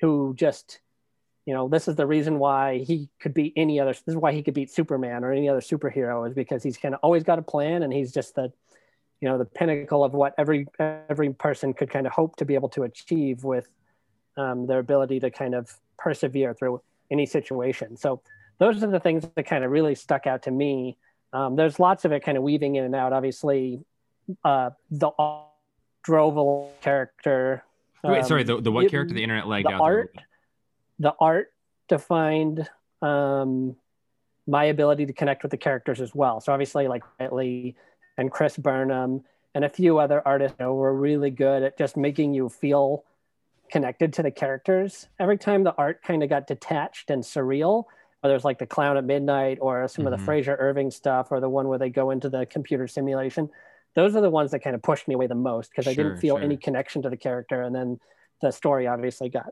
got pretty complex um, Yeah. through some of those. I would love to see Chris Murphy come up with some sort of interactive uh, tagging system for the issues so that we could see uh, a graphical representation of whether an issue is about a character or the the plot He's the or if the art is uh you know something that is off-putting in this way or off-putting Wait, in that way or Jan- what. Django Justin just proved a point, which is that at the end of time in the Return of Bruce Wayne, when Bruce goes to the end of the time and meets the archivist, that is Chris Murphy.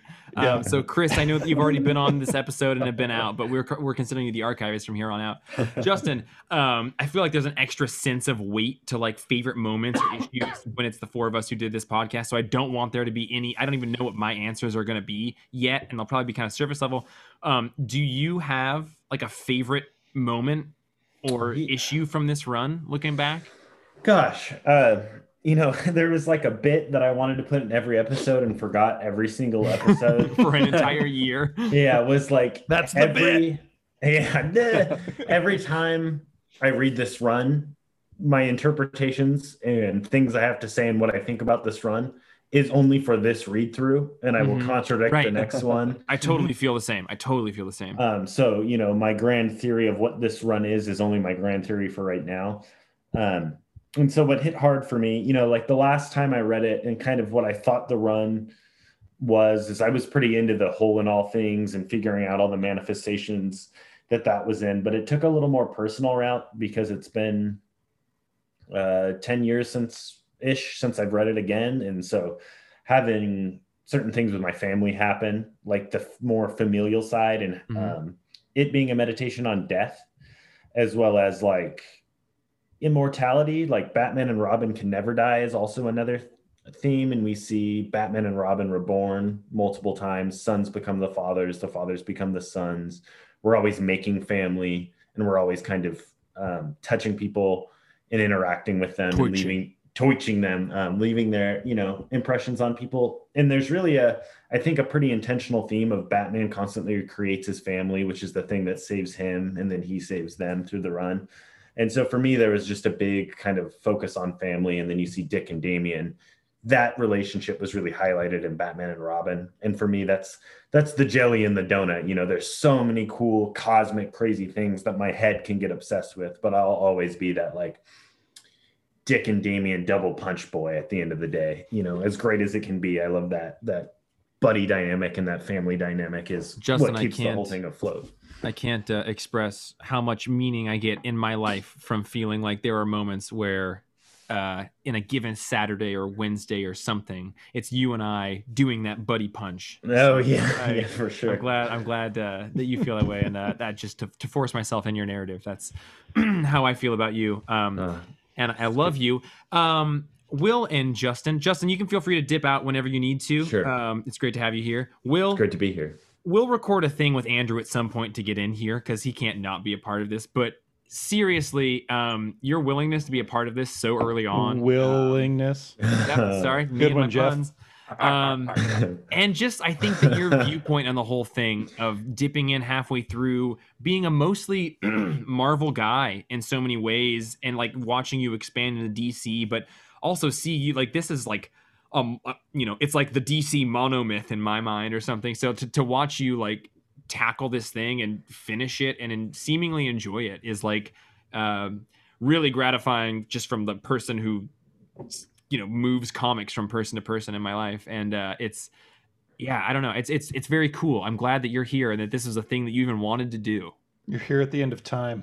at the end of time with chris murphy the archivist I'm glad I'm glad this and I'm glad uh, that you know for all of the crazy this last year or so has brought us. I mean, we're we're pretty darn close to the one year mark, but this entire year, like um, to be able to have that kind of sense of community, have you together that sense of community, and you know make us all still feel some connection um, to something kind of bigger than ourselves during this entire time um, has been fantastic. And then just I think I've read more in the last year than I have read in the last 15 years of my life. it's Um, amazing to watch you're like you every time you're just you've finished a new omnibus or something it's incredible um, Guys, this was my first omnibus, and this was my second omnibus, and Hell yeah. I don't think I don't think volume three was my third omnibus. I well it was going a little delayed yeah but no um yeah that that that is true. That you confidently pur- purchased $150 of comic books that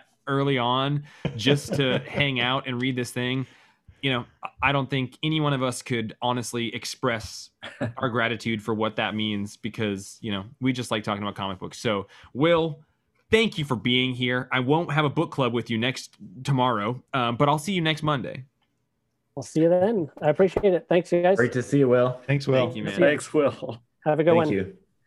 Good night. Andrew, Andrew, Andrew, Andrew. Listen, I don't know exactly how, when, why, or what it will sound like to have taken this bit of audio recorded weeks after the original one and put it in there. I don't know how we're going to pull it off, but it Time travel. time travel, it will happen. This will be in that podcast. So, Andrew, thank you for going back in time with Django Mhm. Roman and I to talk a little bit about Batman in quarantine. The the the yawning star. Oh, it wasn't boring like the like you just made it sound. No, no, no, no. It's like a star that, you know, like it's uh diminishing in, in light, right? Like it's becoming a new star. It's yawning. Can we can we take just a moment to do a little bit of uh, business here with Andrew? Do do we credit you as Andrew Carlson, Andy Carley, Drew Drewelson? What's the what's the preferred Fots, friend of the show? I don't give a shit. I mean, Okay. Well, welcome. I don't give a shit. formally, don't call me Andy. Just on a casual basis, I don't prefer that nickname. But Okay. on a we've got- one-time, one-off introduction, call me what you want. Okay, well, we won't ever do Andy because we don't want to start something inappropriate, uh, like a, a bad nickname. But we got Andrew Carlson here. And if you're listening to this podcast, you probably have some association with Andrew Fotz Carlson. um, who has been a wonderful contributor, collaborator, giving us emails, writing questions, recording voice things, creating the Facebook group, running it. He created the stu- the Comics Place Discord. You can get into that if you haven't, if you don't know about that.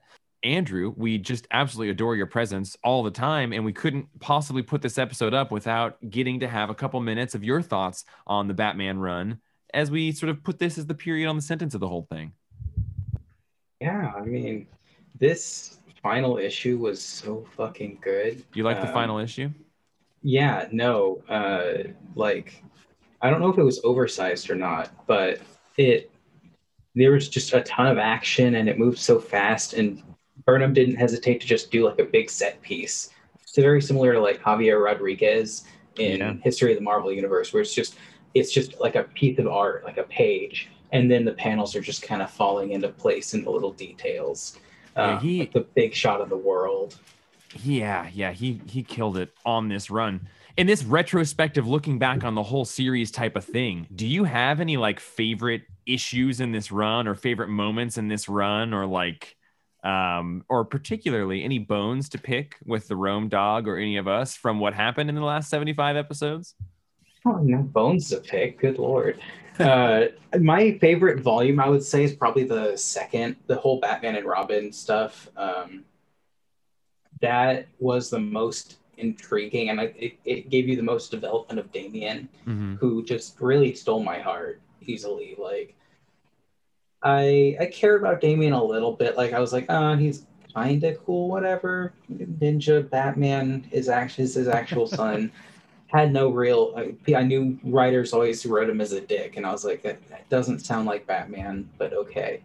Um, but actually, like experiencing this run and seeing his growth as a character and the death, um, it was heartbreaking. Uh, it's it was also strange too because I've a lot of my comics experience has been coming from like I know a few of the big plot points or big plot twists um, just from hearing summaries or reading Wikipedia articles or something like that, and uh, it really enhanced my reading both with you guys and like no so like i knew the wingman reveal. I knew the i knew damian was going to die. I knew talia was head of leviathan and that was going to come into play. I knew um, i didn't know a lot of the first two volume stuff but i knew a lot of the third volume stuff which was really kind of strange Where did you Um, like absorb that? they're kind of one of the reasons that I got into comics on a more casual basis. There's a YouTube channel called Comics Explained Mm-hmm.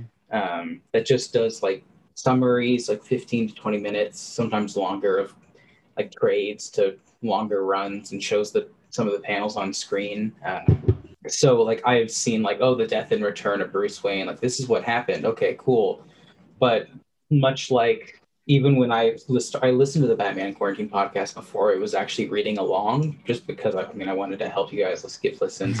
I didn't. I absorbed none of it because I didn't have the context of seeing the issues, and much That's like the on the regular we have on podcast. People. We have It- like just I mean, I enjoy the discussion a ton, but it is just like in on in one ear out the other when I don't have the context of seeing Right. the issue. Teflon in your brain. exactly. But uh, actually going through again after having read the issues and listening, um, like I, I when I finally caught up, I was like doing two issues and then like, listening to two uh, podcast episodes, and yeah, no, it was it was a lot of fun all the way through. So, so my question is like, I guess you have the advantage of it's actually been a couple weeks now since it's been over. Um, but a thing I was interested in hearing from people is just sort of like looking back on the like, or not even necessarily strictly like looking back, but now I guess when you think about this Batman Morrison run, like what are the questions that you're left with, or like what is the or the the sort of lasting ideas? Like what does it sort of feel like it was all about to you? Is there a sort of a th- central theme or question or thesis that this sort of was that you have, have enjoyed mentally coming back to? It's interesting to sort of hear different folks, uh, the sort of the meditation that they pulled out of it.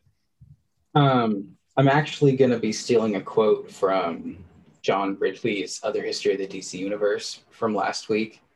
Uh, or it was the week before. I sent it to Justin. Uh, Mishima described the Ouroboros as the truest expression of being. We as people constantly feed off our own weaknesses, but in turn, it is the embrace of our weaknesses that makes us stronger. Um, so that just like the whole idea of the Ouroboros, um, Bruce embracing his his the weakness of having a child and the dangers that that will come, like the weak. I mean, this is yes, it's a Robin, but it's more responsible. It's his child, and there, if I mean, it's more than an orphan. There's that biological attachment. I'm, I mean, I'm not an. You guys are all fathers, as we all know. Uh, yeah, me and my kids. um, but yeah, there's a lot, lot more pressure. I feel. Um, yeah, I would say like just that idea of him having to embrace those scary parts of himself to overcome all these difficulties. I mean, he barely did, uh, but he did do it. Um, So is that like an in, like a sort of source of inspiration that you carry moving forward? I, I mean, like for me, the original run, like reading through, just sort of this idea that like preparation and determination can allow even a human Yeah. being to be a super person. Is sort of this thing that helped me get through stuff. I'm, you know, that's sort of is that what you're I- sort of saying? This totemic thing. Yeah. Oh, yeah. I mean, all of all of that. Um, I can't ever say it anything like you guys have. Um, We all live in I feel, yeah, I feel like verbal a parrot. Uh, exactly. But we all feel like we're living in Justin's shadow. Um, exactly. Uh, the But you liked it and you had fun. but I loved it. I loved it. Yeah, I had a ton of fun. Especially, I think one of the highlights still for me, I know it was for you guys, was the Raven Red issue. And I did have read the Never the End, the issue at the very back of the omnibus.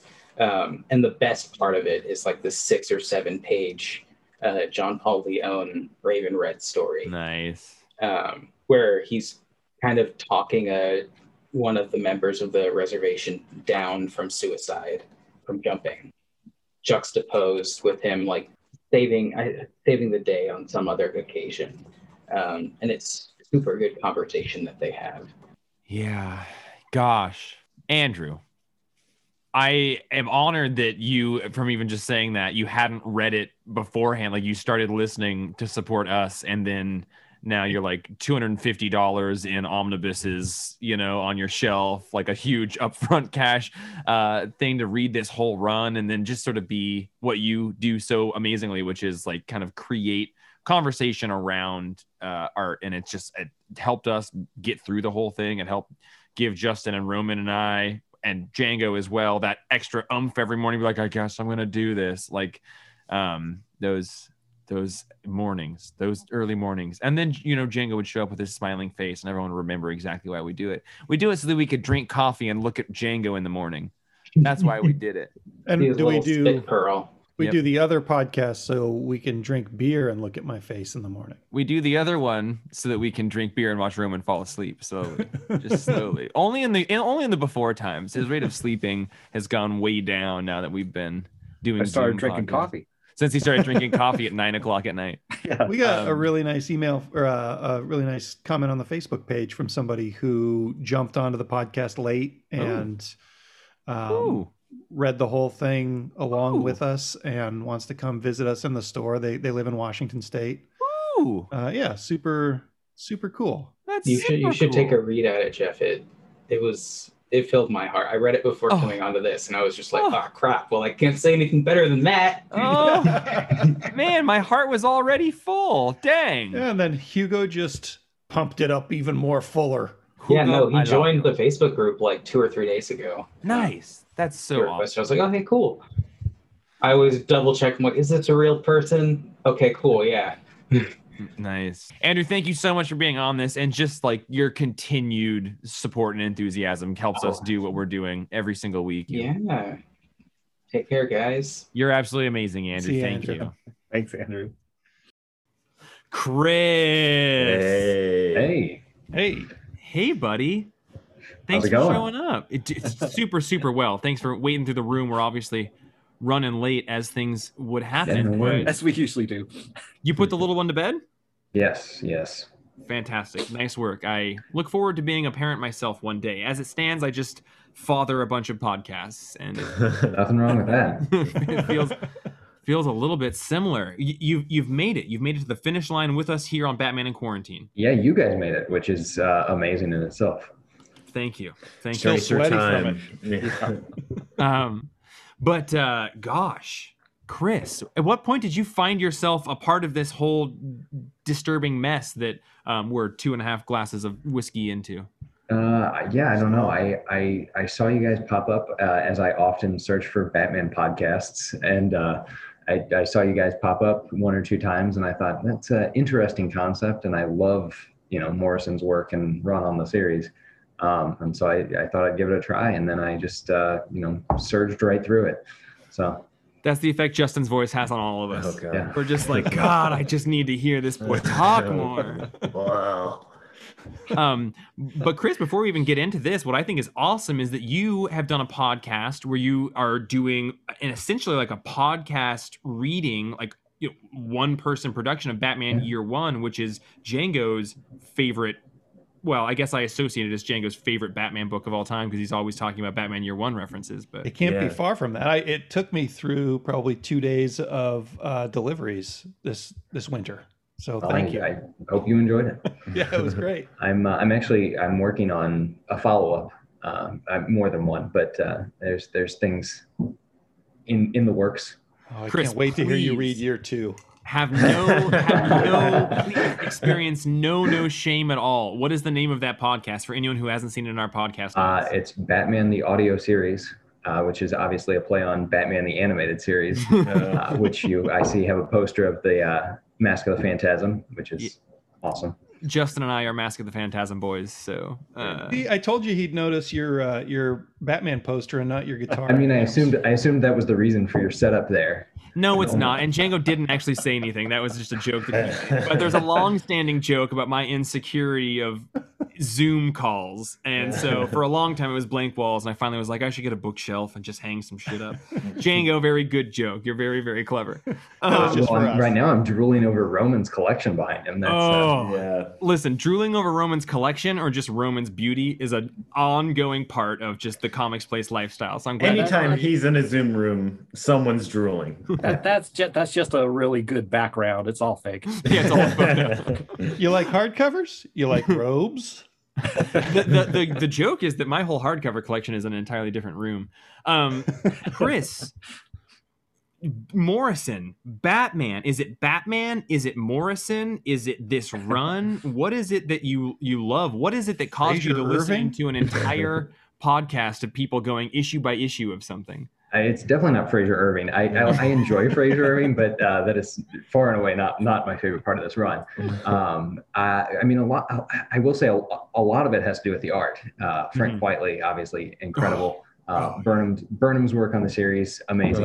Um, I, even Tony Daniel, you know, I Oh, when yeah. I when I first read this, I thought like Tony Daniel was like the pinnacle of artists. We all and did. then- We all for did. sure.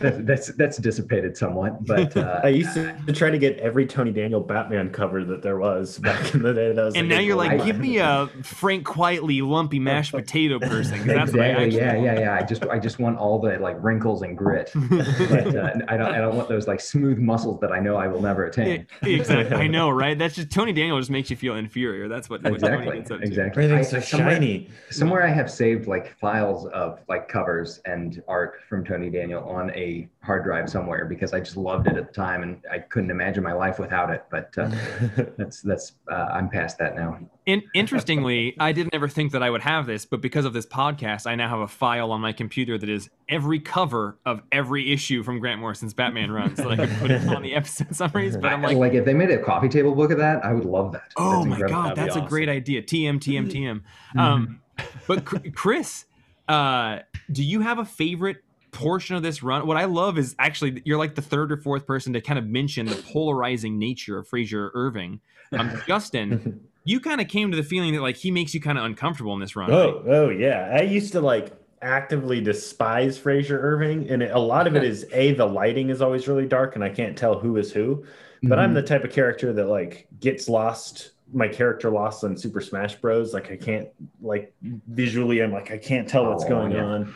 Um, but then like the level of how psychotic and grimy is like is really unnerving on an anxious level to me. I'm like, oh, I feel like I I know what yeah, psychosis. it, it's like anxiety inducing. Oh, it- yeah. seeing these characters. It is in is that way. visual visual anxiety. Chris, How do do they someone who has a close relationship with anxiety?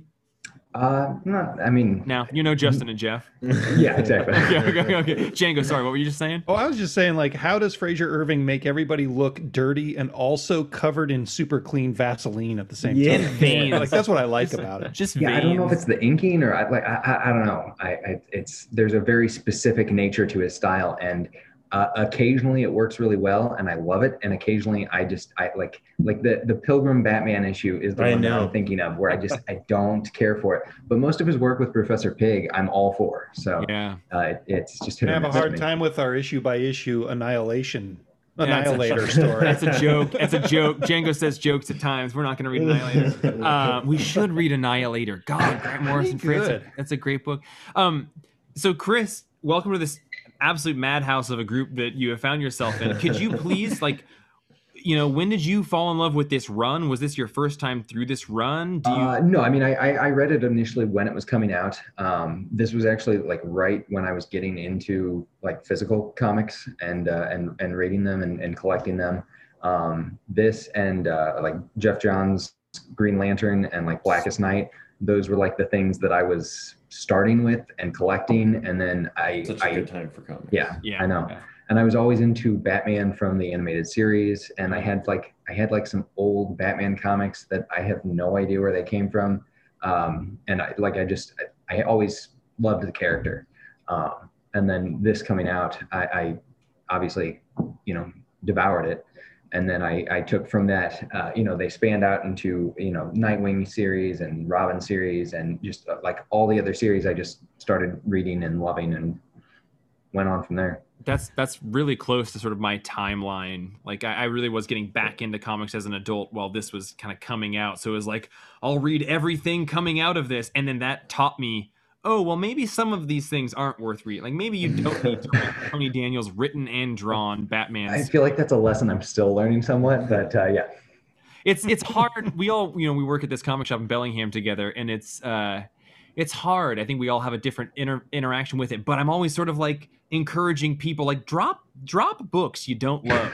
like you know like there there for every book that you don't love and drop, there is another one out there that is fucking awesome. So Mhm. it's a it's a it's hard to kind of like work against the DC flow of like you need to buy everything. It's like you don't Right, right. Not buy not every tie-in is necessary. Right, Uh, right. yeah. unless it's Final Crisis. Oh God. There's so much battle for the cowl you can skip. Trust Oh me. my god, we I are was, I was literally just reading Battle for the Cowl before I jumped on. I we're gonna do a battle for the Cowl episode, even if it's just fucking Roman and I talking about whatever Nightwing butt shot Justin's been talking about. no, it's you'll know it. You'll know it when you see it. Okay, I well, was- I Justin, was- you'll be in the podcast. I was I was flipping through the first issue and then I got to uh, like a checklist of all these other spin-offs that I don't even remember. like Battle for the Cowl, Commissioner Gordon, and I was like, oh fuck. Mm, yeah, I got I got the issue if you need it. yeah. For sure me, I do. think the moment that I really started to realize it was um, there was like in Batman: The Return, the issue, Mhm. but there was also all of these different one shots. There was the Commissioner Gordon: The Return, and there was Cassandra Cain: The Return, and like Mhm. everyone Red Robin, like they all had a different issue. And I remember reading all of them because I love this Morrison run, Right. and then realizing like, oh, some of these are bad. Like some of these are just written and drawn by somebody that is probably a college student. Who's returning in this issue? Yeah, exactly. Yeah, right. I miss I miss Batman. Where's oh, my there he is. Yeah. I, I agree. You know, I- Welcome I, back, feel like man. I feel like you're just bat, battered by all of these uh, spin-off series that For uh, real. yeah, not great. And uh, Um, and Chris, so then looking back on this run, like what are your favorite issues? And then do you have a favorite artist specifically? I'm, I'm curious about that or like uh, yeah, like just uh, off the cuff, I would say Frank Quitely. Um, oh yeah. it- you know, it's it's just it's hard to argue with. Um, the fact that he's on so little of the run, I like can't wrap my brain around because it seems like he has this imposing figure over the entirety of it. totally and- agree. And that you know that's just not the case. Um, Burnham, obviously, I think Burnham probably does the most issues. I I never added it up, but That, I think you're right. Yeah. um, and and and his work's amazing, but it's just like Quitely sets that tone of you know bonkers off the wall madcap adventure, um, which is what I love and why I think Batman and Robin's probably my favorite portion. You know, um, it, just because it has such like a, a clear line and it it ties into what comes before and sets up what comes after. Um, whereas like the whole uh, RIP is is fun and enjoyable, but a, a little crazy for me. Yeah. yeah. Uh, you know, the whole like weaponized heroin and PCP crazy Batman. I like my street. heroin, just good old fashioned heroin. Yeah, I give don't want weaponized H. heroin. Yeah, just regular horse. Uh, but the the third, you know, the third act with all the Leviathan stuff, Leviathan stuff, just felt like it came out of nowhere, and I, I didn't feel like it had enough. Um, I, I, wanted more, you know. Somehow, after uh, however many years this this series went on, I, I still wanted more. Yeah. and, yeah. Uh, it just it, it ends so abruptly. There's no like fallout from the death of Damian, and there's no like real uh, like epilogue to it. Uh, you know, you get like two pages of of Ghul saying, you know, I'm cloning Damian again, and Right. uh, this isn't over. But uh, I, I wanted just a little bit more room to breathe, and I don't know if that's the nature of um, Morrison's contract with DC or you know how how it all panned out with the whole uh, New Fifty Two. But uh, Morrison handed them a way to bring Damian back yeah, through the clone. Yeah, yeah. through the Yeah. clones, and DC was just like, "Nah, fuck it, we're gonna we're gonna do our own thing." And Let's it's go to gonna be, like, Apocalypse." medium Yeah. okay. But I I think that that like I don't think it's I would like to end the whole Batman in quarantine thing with just being like the whole thing was stellar, but I think that this read through what I did realize is that like the third arc, the third third, the Batman Inc. stuff, like it really did feel like a kind of separate thing that I, I wish it had had a little bit more space to breathe and also like space to wrap up as well. Like it it um you know, like the Damian death and the the, the fallout of that. I, I would have liked more time with that, and it felt like kind of a different story than the first two thirds. Yeah, and I, I don't know if you know the nature of it is the first story is like his like final Bruce story. You get you get the buildup of Bruce Wayne and his death with Final Crisis, and then the second story is like the next generation of hero. You have Dick Grayson and Damian Wayne, and it's just like this ongoing adventures into the future. And then the third one kind of wheels it back, but it also sets up this whole Leviathan spiral, and you're drawn into it, and then it just kind of puts everything back in the box, which I realize is Morrison's whole credo on how Right. you handle, you know, uh, work for hire. But it, it still feels like it, it shrinks everything, even though it's, you know, this worldwide Batman Incorporated, it still shrinks everything down in a way that uh, the, the first two just feel like they're bounding and expanding and, and Yeah. getting bigger the whole time. And the third one just really draws it back in, which allows for, you know, this great personal story about Batman and, you know, the damage that he suffers and, you know, his like emotional fallout from the loss of his son and, and the loss of like his family and the, you know, overtaking of Gotham City by his ex. But uh, it, it, it's a much more personal story. But after these two stories that just felt like they were about to explode off the page, it feels almost like a step backwards. I Literally from the beginning of time to the end of time. Well, Yeah. I, I totally even just from like the podcast production standpoint, like the first two thirds of this podcast going through these issues, it was easy to kind of just be like, well, what do you think this means, and what is this a reference to? And uh, your your description of like going outwards, Mm-hmm. everything kind of started a conversation.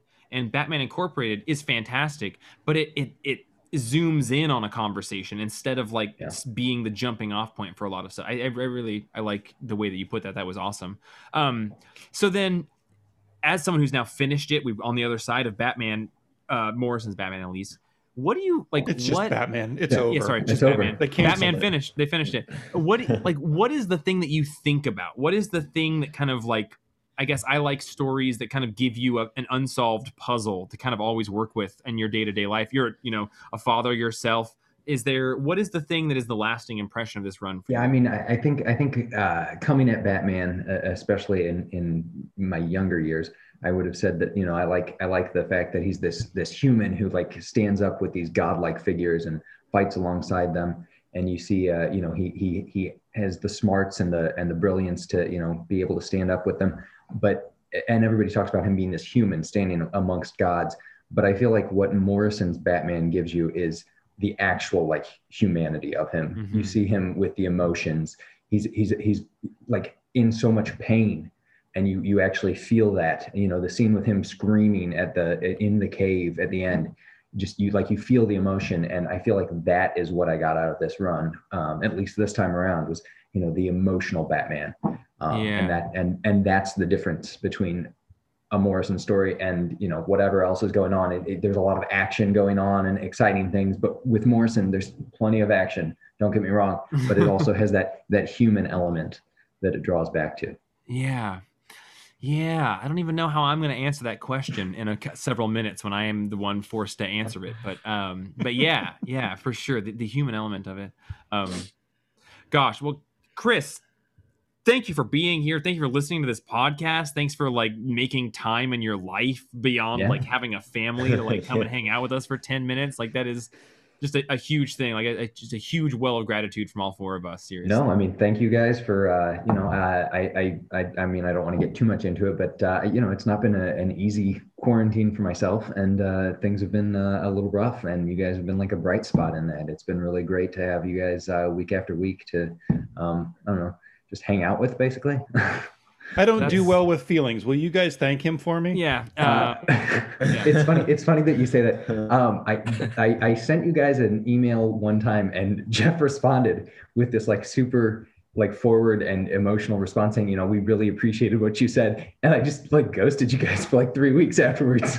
oh, I I listen. Don't ever worry about any interaction we've ever had. You never should ever have any guilt. I'm someone who's days late to every response and everything. But I mean, yeah, the writing emails, leaving voicemails like that. That is, yeah, you didn't ever ever let anybody down. You just added to this thing. So seriously, uh, a thank you. great. And yeah, no, I I'm, I appreciate every like you know bit that you've allowed me to contribute, and uh, I I really appreciate you guys um you know putting the work in there to.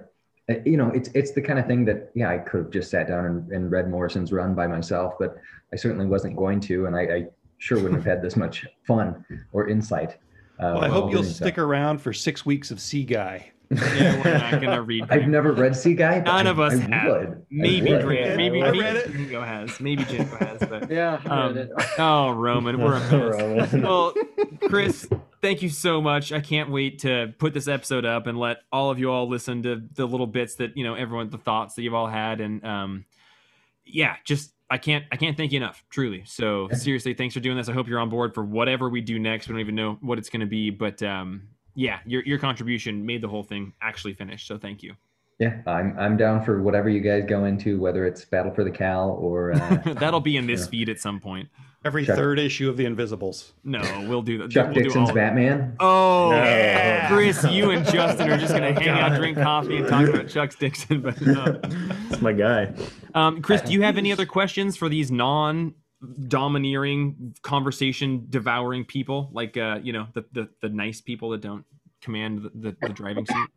No, I mean, uh, yeah, I, I I just you know same same goes to all of you guys. I, I appreciate everything you've uh, put out there, and uh, you know I, I I- I enjoy seeing all of your your beautiful faces and and You're variety of facial hairs. Very handsome yourself. I'm sure your, your daughter is very very proud. So. Um, well, she's she's three, so yeah, uh, no, she's like, that's my dad, and he's doing good. Um, uh, she does she does call me Batman and calls herself Robin. So You did Oh, well. that's awesome. You did well. You did well. Well, Chris, yeah, thank you wife so my much. wife hates it. Oh God! listen, well, listen. On behalf of Batman in Quarantine, Batman, thank you for showing up. Uh, tell your daughter hello for us, and uh, yeah, we'll, we'll see you on the other side of this whole thing. Okay? All right, take it easy. See you, Chris. Take it easy. Thanks. Gosh, you guys, this has been um, way more of an ego stroke than I meant it to be. I I didn't I didn't mean to just sort of bring five or six people in here to say, "Hey, this meant a lot to me," because throughout this whole thing, it just meant a lot to me that these folks were listening. So uh, everyone that was here and has hung out and guested and been on here, like your kind words are probably exactly what we needed to hear, but don't hear enough. So um, White dudes love us. yeah, I'll cut that out. Nine white dudes on Batman. um gosh all right but so listen we just bombarded like wonderful listeners wonderful people with questions and experiences and so now i feel like looking back on it the three of us and justin had to dip because he had some obligations but we need to do the same thing by answering some of these questions. So like you know favorite issues favorite moments the lasting questions that it feels like this run posed. And for me kind of like kind of like inception or shutter island i think some of the best art out there doesn't answer an exact question it leaves a question open and you spend a lot of time kind of answering it or posing it yourself i think that's what this run kind of does so i'm i'm interested in all of us hearing that and then i also want to just looking back on this experience maybe moments that you're most proud of or episodes that you dug the most Are you saying that Leonardo DiCaprio is the only one who can be in good art? Oh my God, you're right. Shutter Island and Inception are both Leonardo DiCaprio leaving a gray door for us to walk through. I what I want to know is how many people were like, "Oh my God, it is a giant blood wall behind Django," and didn't mention it because a Justin disappointed for nobody out. 77 episodes just like rimmed you about your fucking blood wall on an audio podcast that no one could see and now some of the listeners have seen it and no one was like damn that is a big old blood wall you got Oh, there I get it. yeah Um, Uh, when I think about this series, I think of it in in three chunks, clearly, and each chunk kind of has an issue or a scene that stands out to me. The first one is Batman in the dumpster, and in issue was- one, right? no, it's it's Well- the Zurin. oh, okay. And and that yeah. time he's in a dumpster. yeah, when he when he's in the dumpster and and and losing his mind um and and that really stood out to me even before i really understood what was going on. The first time i read this i hadn't i was like oh cool. Bruce is in a dumpster whatever. What, what- what's the next issue? Um and then the next one is batman and robin number one the slaughterhouse or the the the just like the the frank quitely the the the ship the the batmobile hovering and it's just like that whole scene into the police station that that stuck with me. And then the last one is it's weird but it's the uh it's the digital episode. Mm, the one the one with With all the board virtual members, reality and Internet 2.0 and stuff. yeah like that that one that issue really stuck out stuck out to me when it was being released. Um and those are kind of like if i were if i were to hand you three panels from this whole run those would be the the issues that they came from like this Hmm. is this is my relationship to this 77 issue run is these three totally different issues Did you remember that we did? the hubris has been a, a theme in this podcast episode, but the hubris and everything the hubris that we fucking did one episode of Resurrection of Ra's al Ghul, like all of us read like eight issues to do one episode. That should have been like two weeks worth of podcasts, and yet we were like, no, we'll read this whole fucking paperback with all these ancillary issues so that we can talk about this for one episode. Like, what a what a fucking like that's what your your talk just made me think about. Like, damn, like we did that. But I also I really like the analysis. I kind of like I, I it is very much three portions. It's almost to me like two portions. The first two thirds I think are one very much thing, and then the the the end to like the all the ink stuff. You know, What, what about starting with Batman and Robin? It- like where where does the where does the first part end and the second part start for you? the, the, I- I think the first chunk to me ends at the end of Batman and Robin: Return of Bruce Wayne. Okay. think all Yeah. of kind of the beginning stuff through Dick being Batman and Damian, all of that is very one cohesive story. I feel like that kind of just because looking back on it, the conversations that we were having were very rooted in hypothesizing Mhm. and and kind of creating our own theories. And in the final third, there was a lot less room to kind of create your own theory. It was a little bit more of a conversation based around tracking what's going on, citing references. But that first, I think Chris Murphy put it really well, I believe, which is sort of spiraling out as opposed to Mhm. spiraling inward. Mhm. Um, and both are very good, but the for me- widening gyre instead of the shrinking gyre. Exactly, Kevin Yeah. Smith. I think, I think, you know, I'm gonna have to just sort of answer it off the cusp. But I said it on the podcast while we were reading it. I think that maybe my favorite Batman moment, if someone gunned to my head, had to ask me, is is the moment where Batman breaks out of the coffin at the kind of high point in Batman R.I.P. Mm-hmm. And he, through a monologue, kind of explains that Batman's greatest gift and superpower is preparation. All of that, that's kind of my favorite moment of just reaffirming like a human being can get through anything. And that was a really fucking man. yeah, but it, but also that any man can be Batman, any woman can Yeah. be Batman. All all- that was a really kind of reaffirming thing for me, and and that's when I think about this run as a whole, trying to think about a single moment. I, I think that that moment is it. And if I had to choose a favorite issue, you know, Django, those first three issues of Batman and Robin, where Quitely did the art, Mm-hmm. They they're just like I can almost remember remember every panel of every issue of that. Like I, I Yeah. it's they're glu- ironed into my mind. But um, part of me has to say that my favorite single issue in the whole thing is that uh, the Indian reservation Mm-hmm. issue, and I don't. I don't know if that's influenced by the conversation that we had and just sort of like kind of how much I felt like we were doing what I wanted to do with this podcast with the recording of that episode, which is sort of like touch on the vulnerable parts of our own experiences and how that that was kind of uh, glorified and amplified through this run. Mhm. Um, I don't know if that's my favorite issue in a vacuum or if it's my favorite issue kind of looking back at this podcast and just the recording experiences.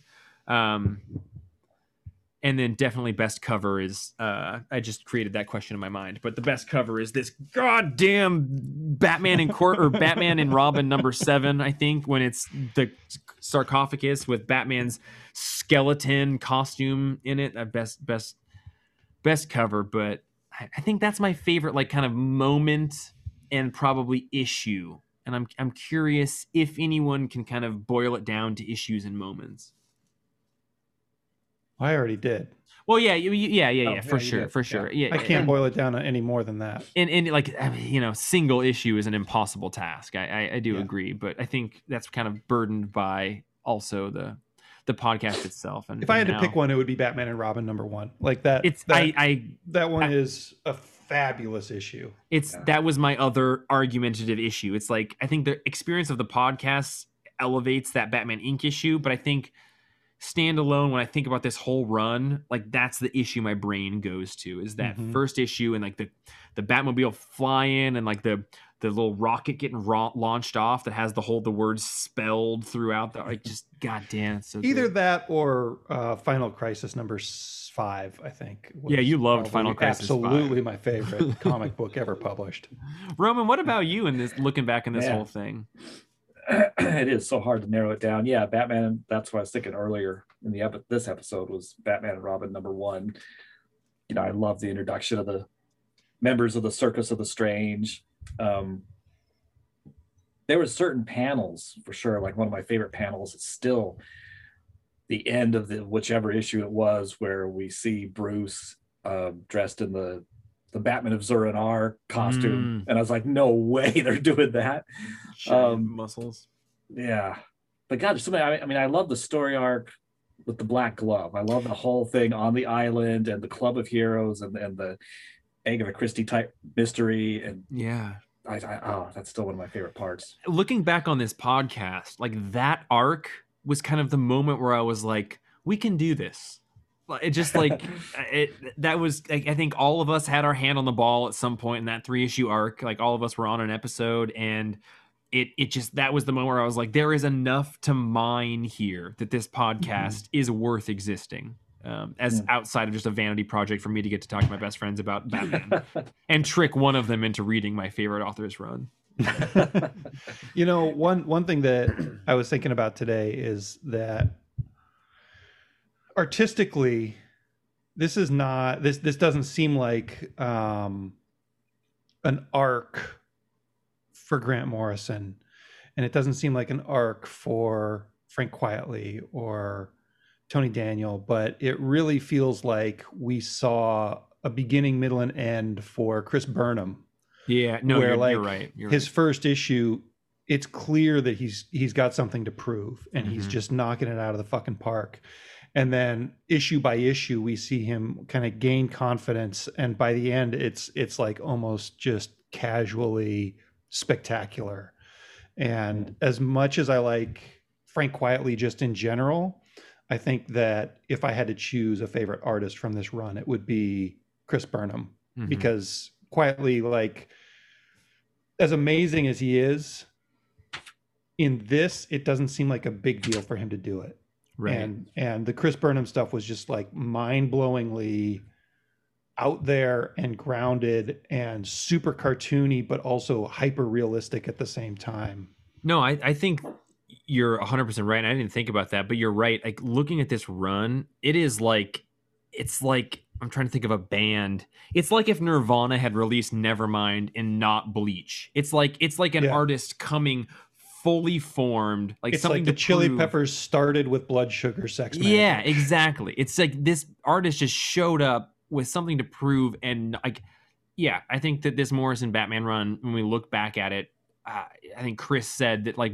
Quitely his shadow hangs over the whole thing because of how many covers they did and everything. But um, Burnham is probably did more issues than anybody, and it was their coming out party of just like Mhm. I am a fucking incredible artist, and you can set the bar however high you want, and I'll meet it.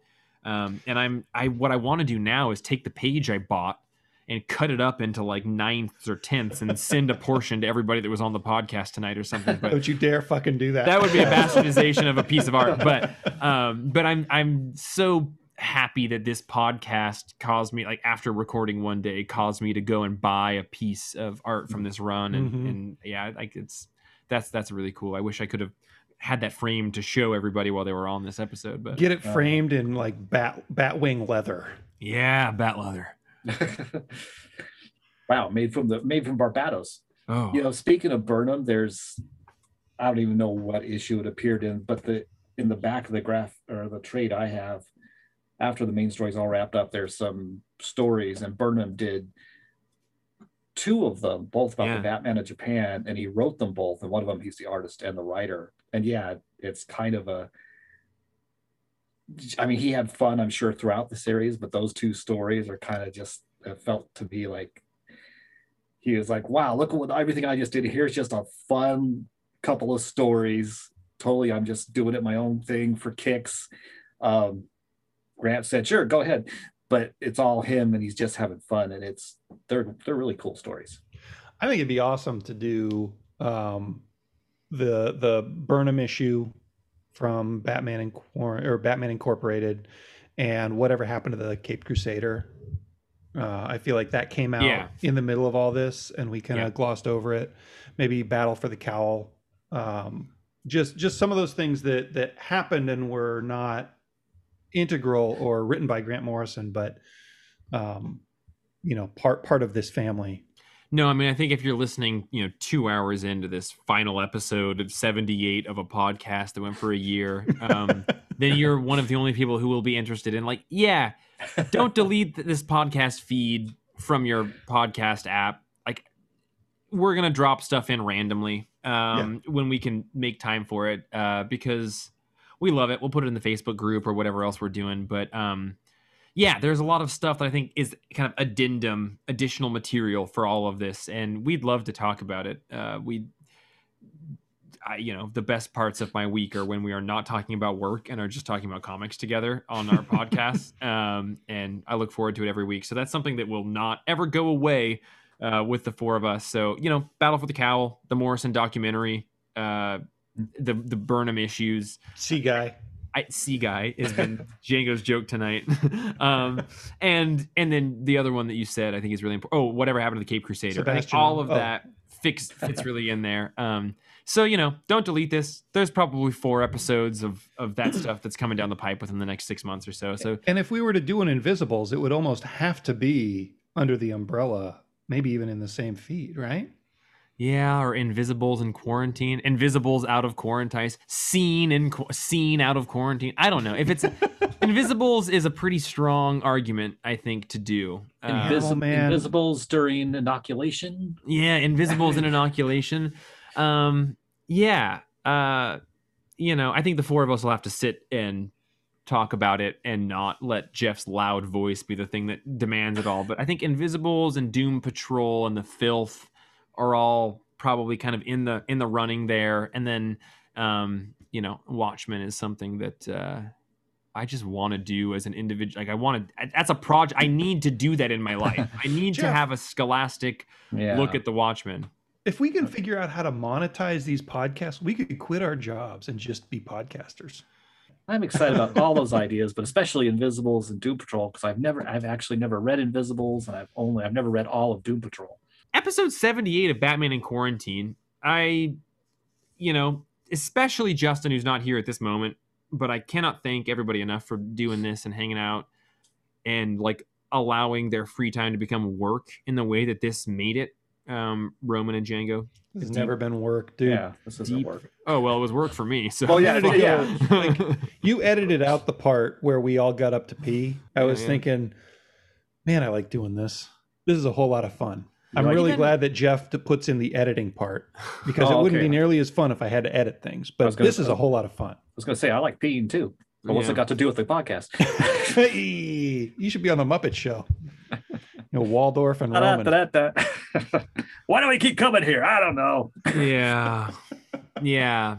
No, the editing is Is that that's yeah, yeah. I want I want to say, Jeff, thank you because I mean you're you've been our leader on this, and you do all the actual work. You know, I just read comics and spout off an opinion here and there. You're doing all the hard stuff.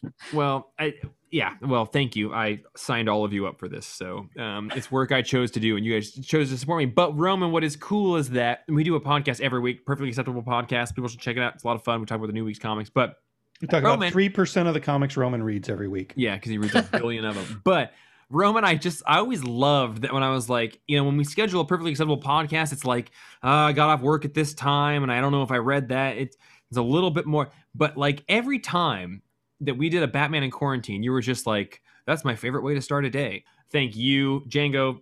Thank you for never making it feel like work. Justin as well. Um, scheduling spe- scheduling became a bear at some point but uh yeah i guess at this point you know this is the, the um just a second that was the sound of closing the final omnibus of morrison's batman run. We did it. We're putting the bat to bed. We built a brand new batmobile I'm and gonna we- say goodbye to Doc Walk. oh we didn't even mention i would have fucking loved to ask all of our guests what they thought of doc walk Oh, chris murphy chris Bucket, we could always do Buckeye another one. um everybody every single you know judd eric will uh, All Andrew, these Doctor Walker fans. I, like what did you think about you know cody walker's input into this? Please provide us an email. I can't guarantee it's going to end up in a podcast because i don't know what else is going to come out after this except i'm going to put andrew into this. So maybe if you get it up in the next couple of days i'll make sure and uh, add any emails. But i really genuinely would love to hear what people felt like Cody Walker and his book, The Anatomy of Zur-En-Arrh added to the conversation. Did you enjoy having someone publish a book who kind of felt like they knew what was going on? Did that help you? Did it steer you away from it? I want to know all that stuff. That's what I would have asked everyone if I had been thinking clearly. But we're two glasses of scotch into our final celebration episode. This is the sound of us crossing the finish line. Django, Roman, I love you guys. Thanks, buddies. Thanks for doing it, Jeff. Yeah, you're welcome. Yeah, I love you guys did it, too. I did it. For, I did it for me. On behalf of Roman and Django and Justin and Will and Ryan and every single person who's been on this episode, this show, uh, for previous episodes or on this single episode. I'm Jeff, and on behalf of Batman in Quarantine, we're signing out. Thank you very much, and we'll see you all on the other side of whatever it is that post pandemic life brings us.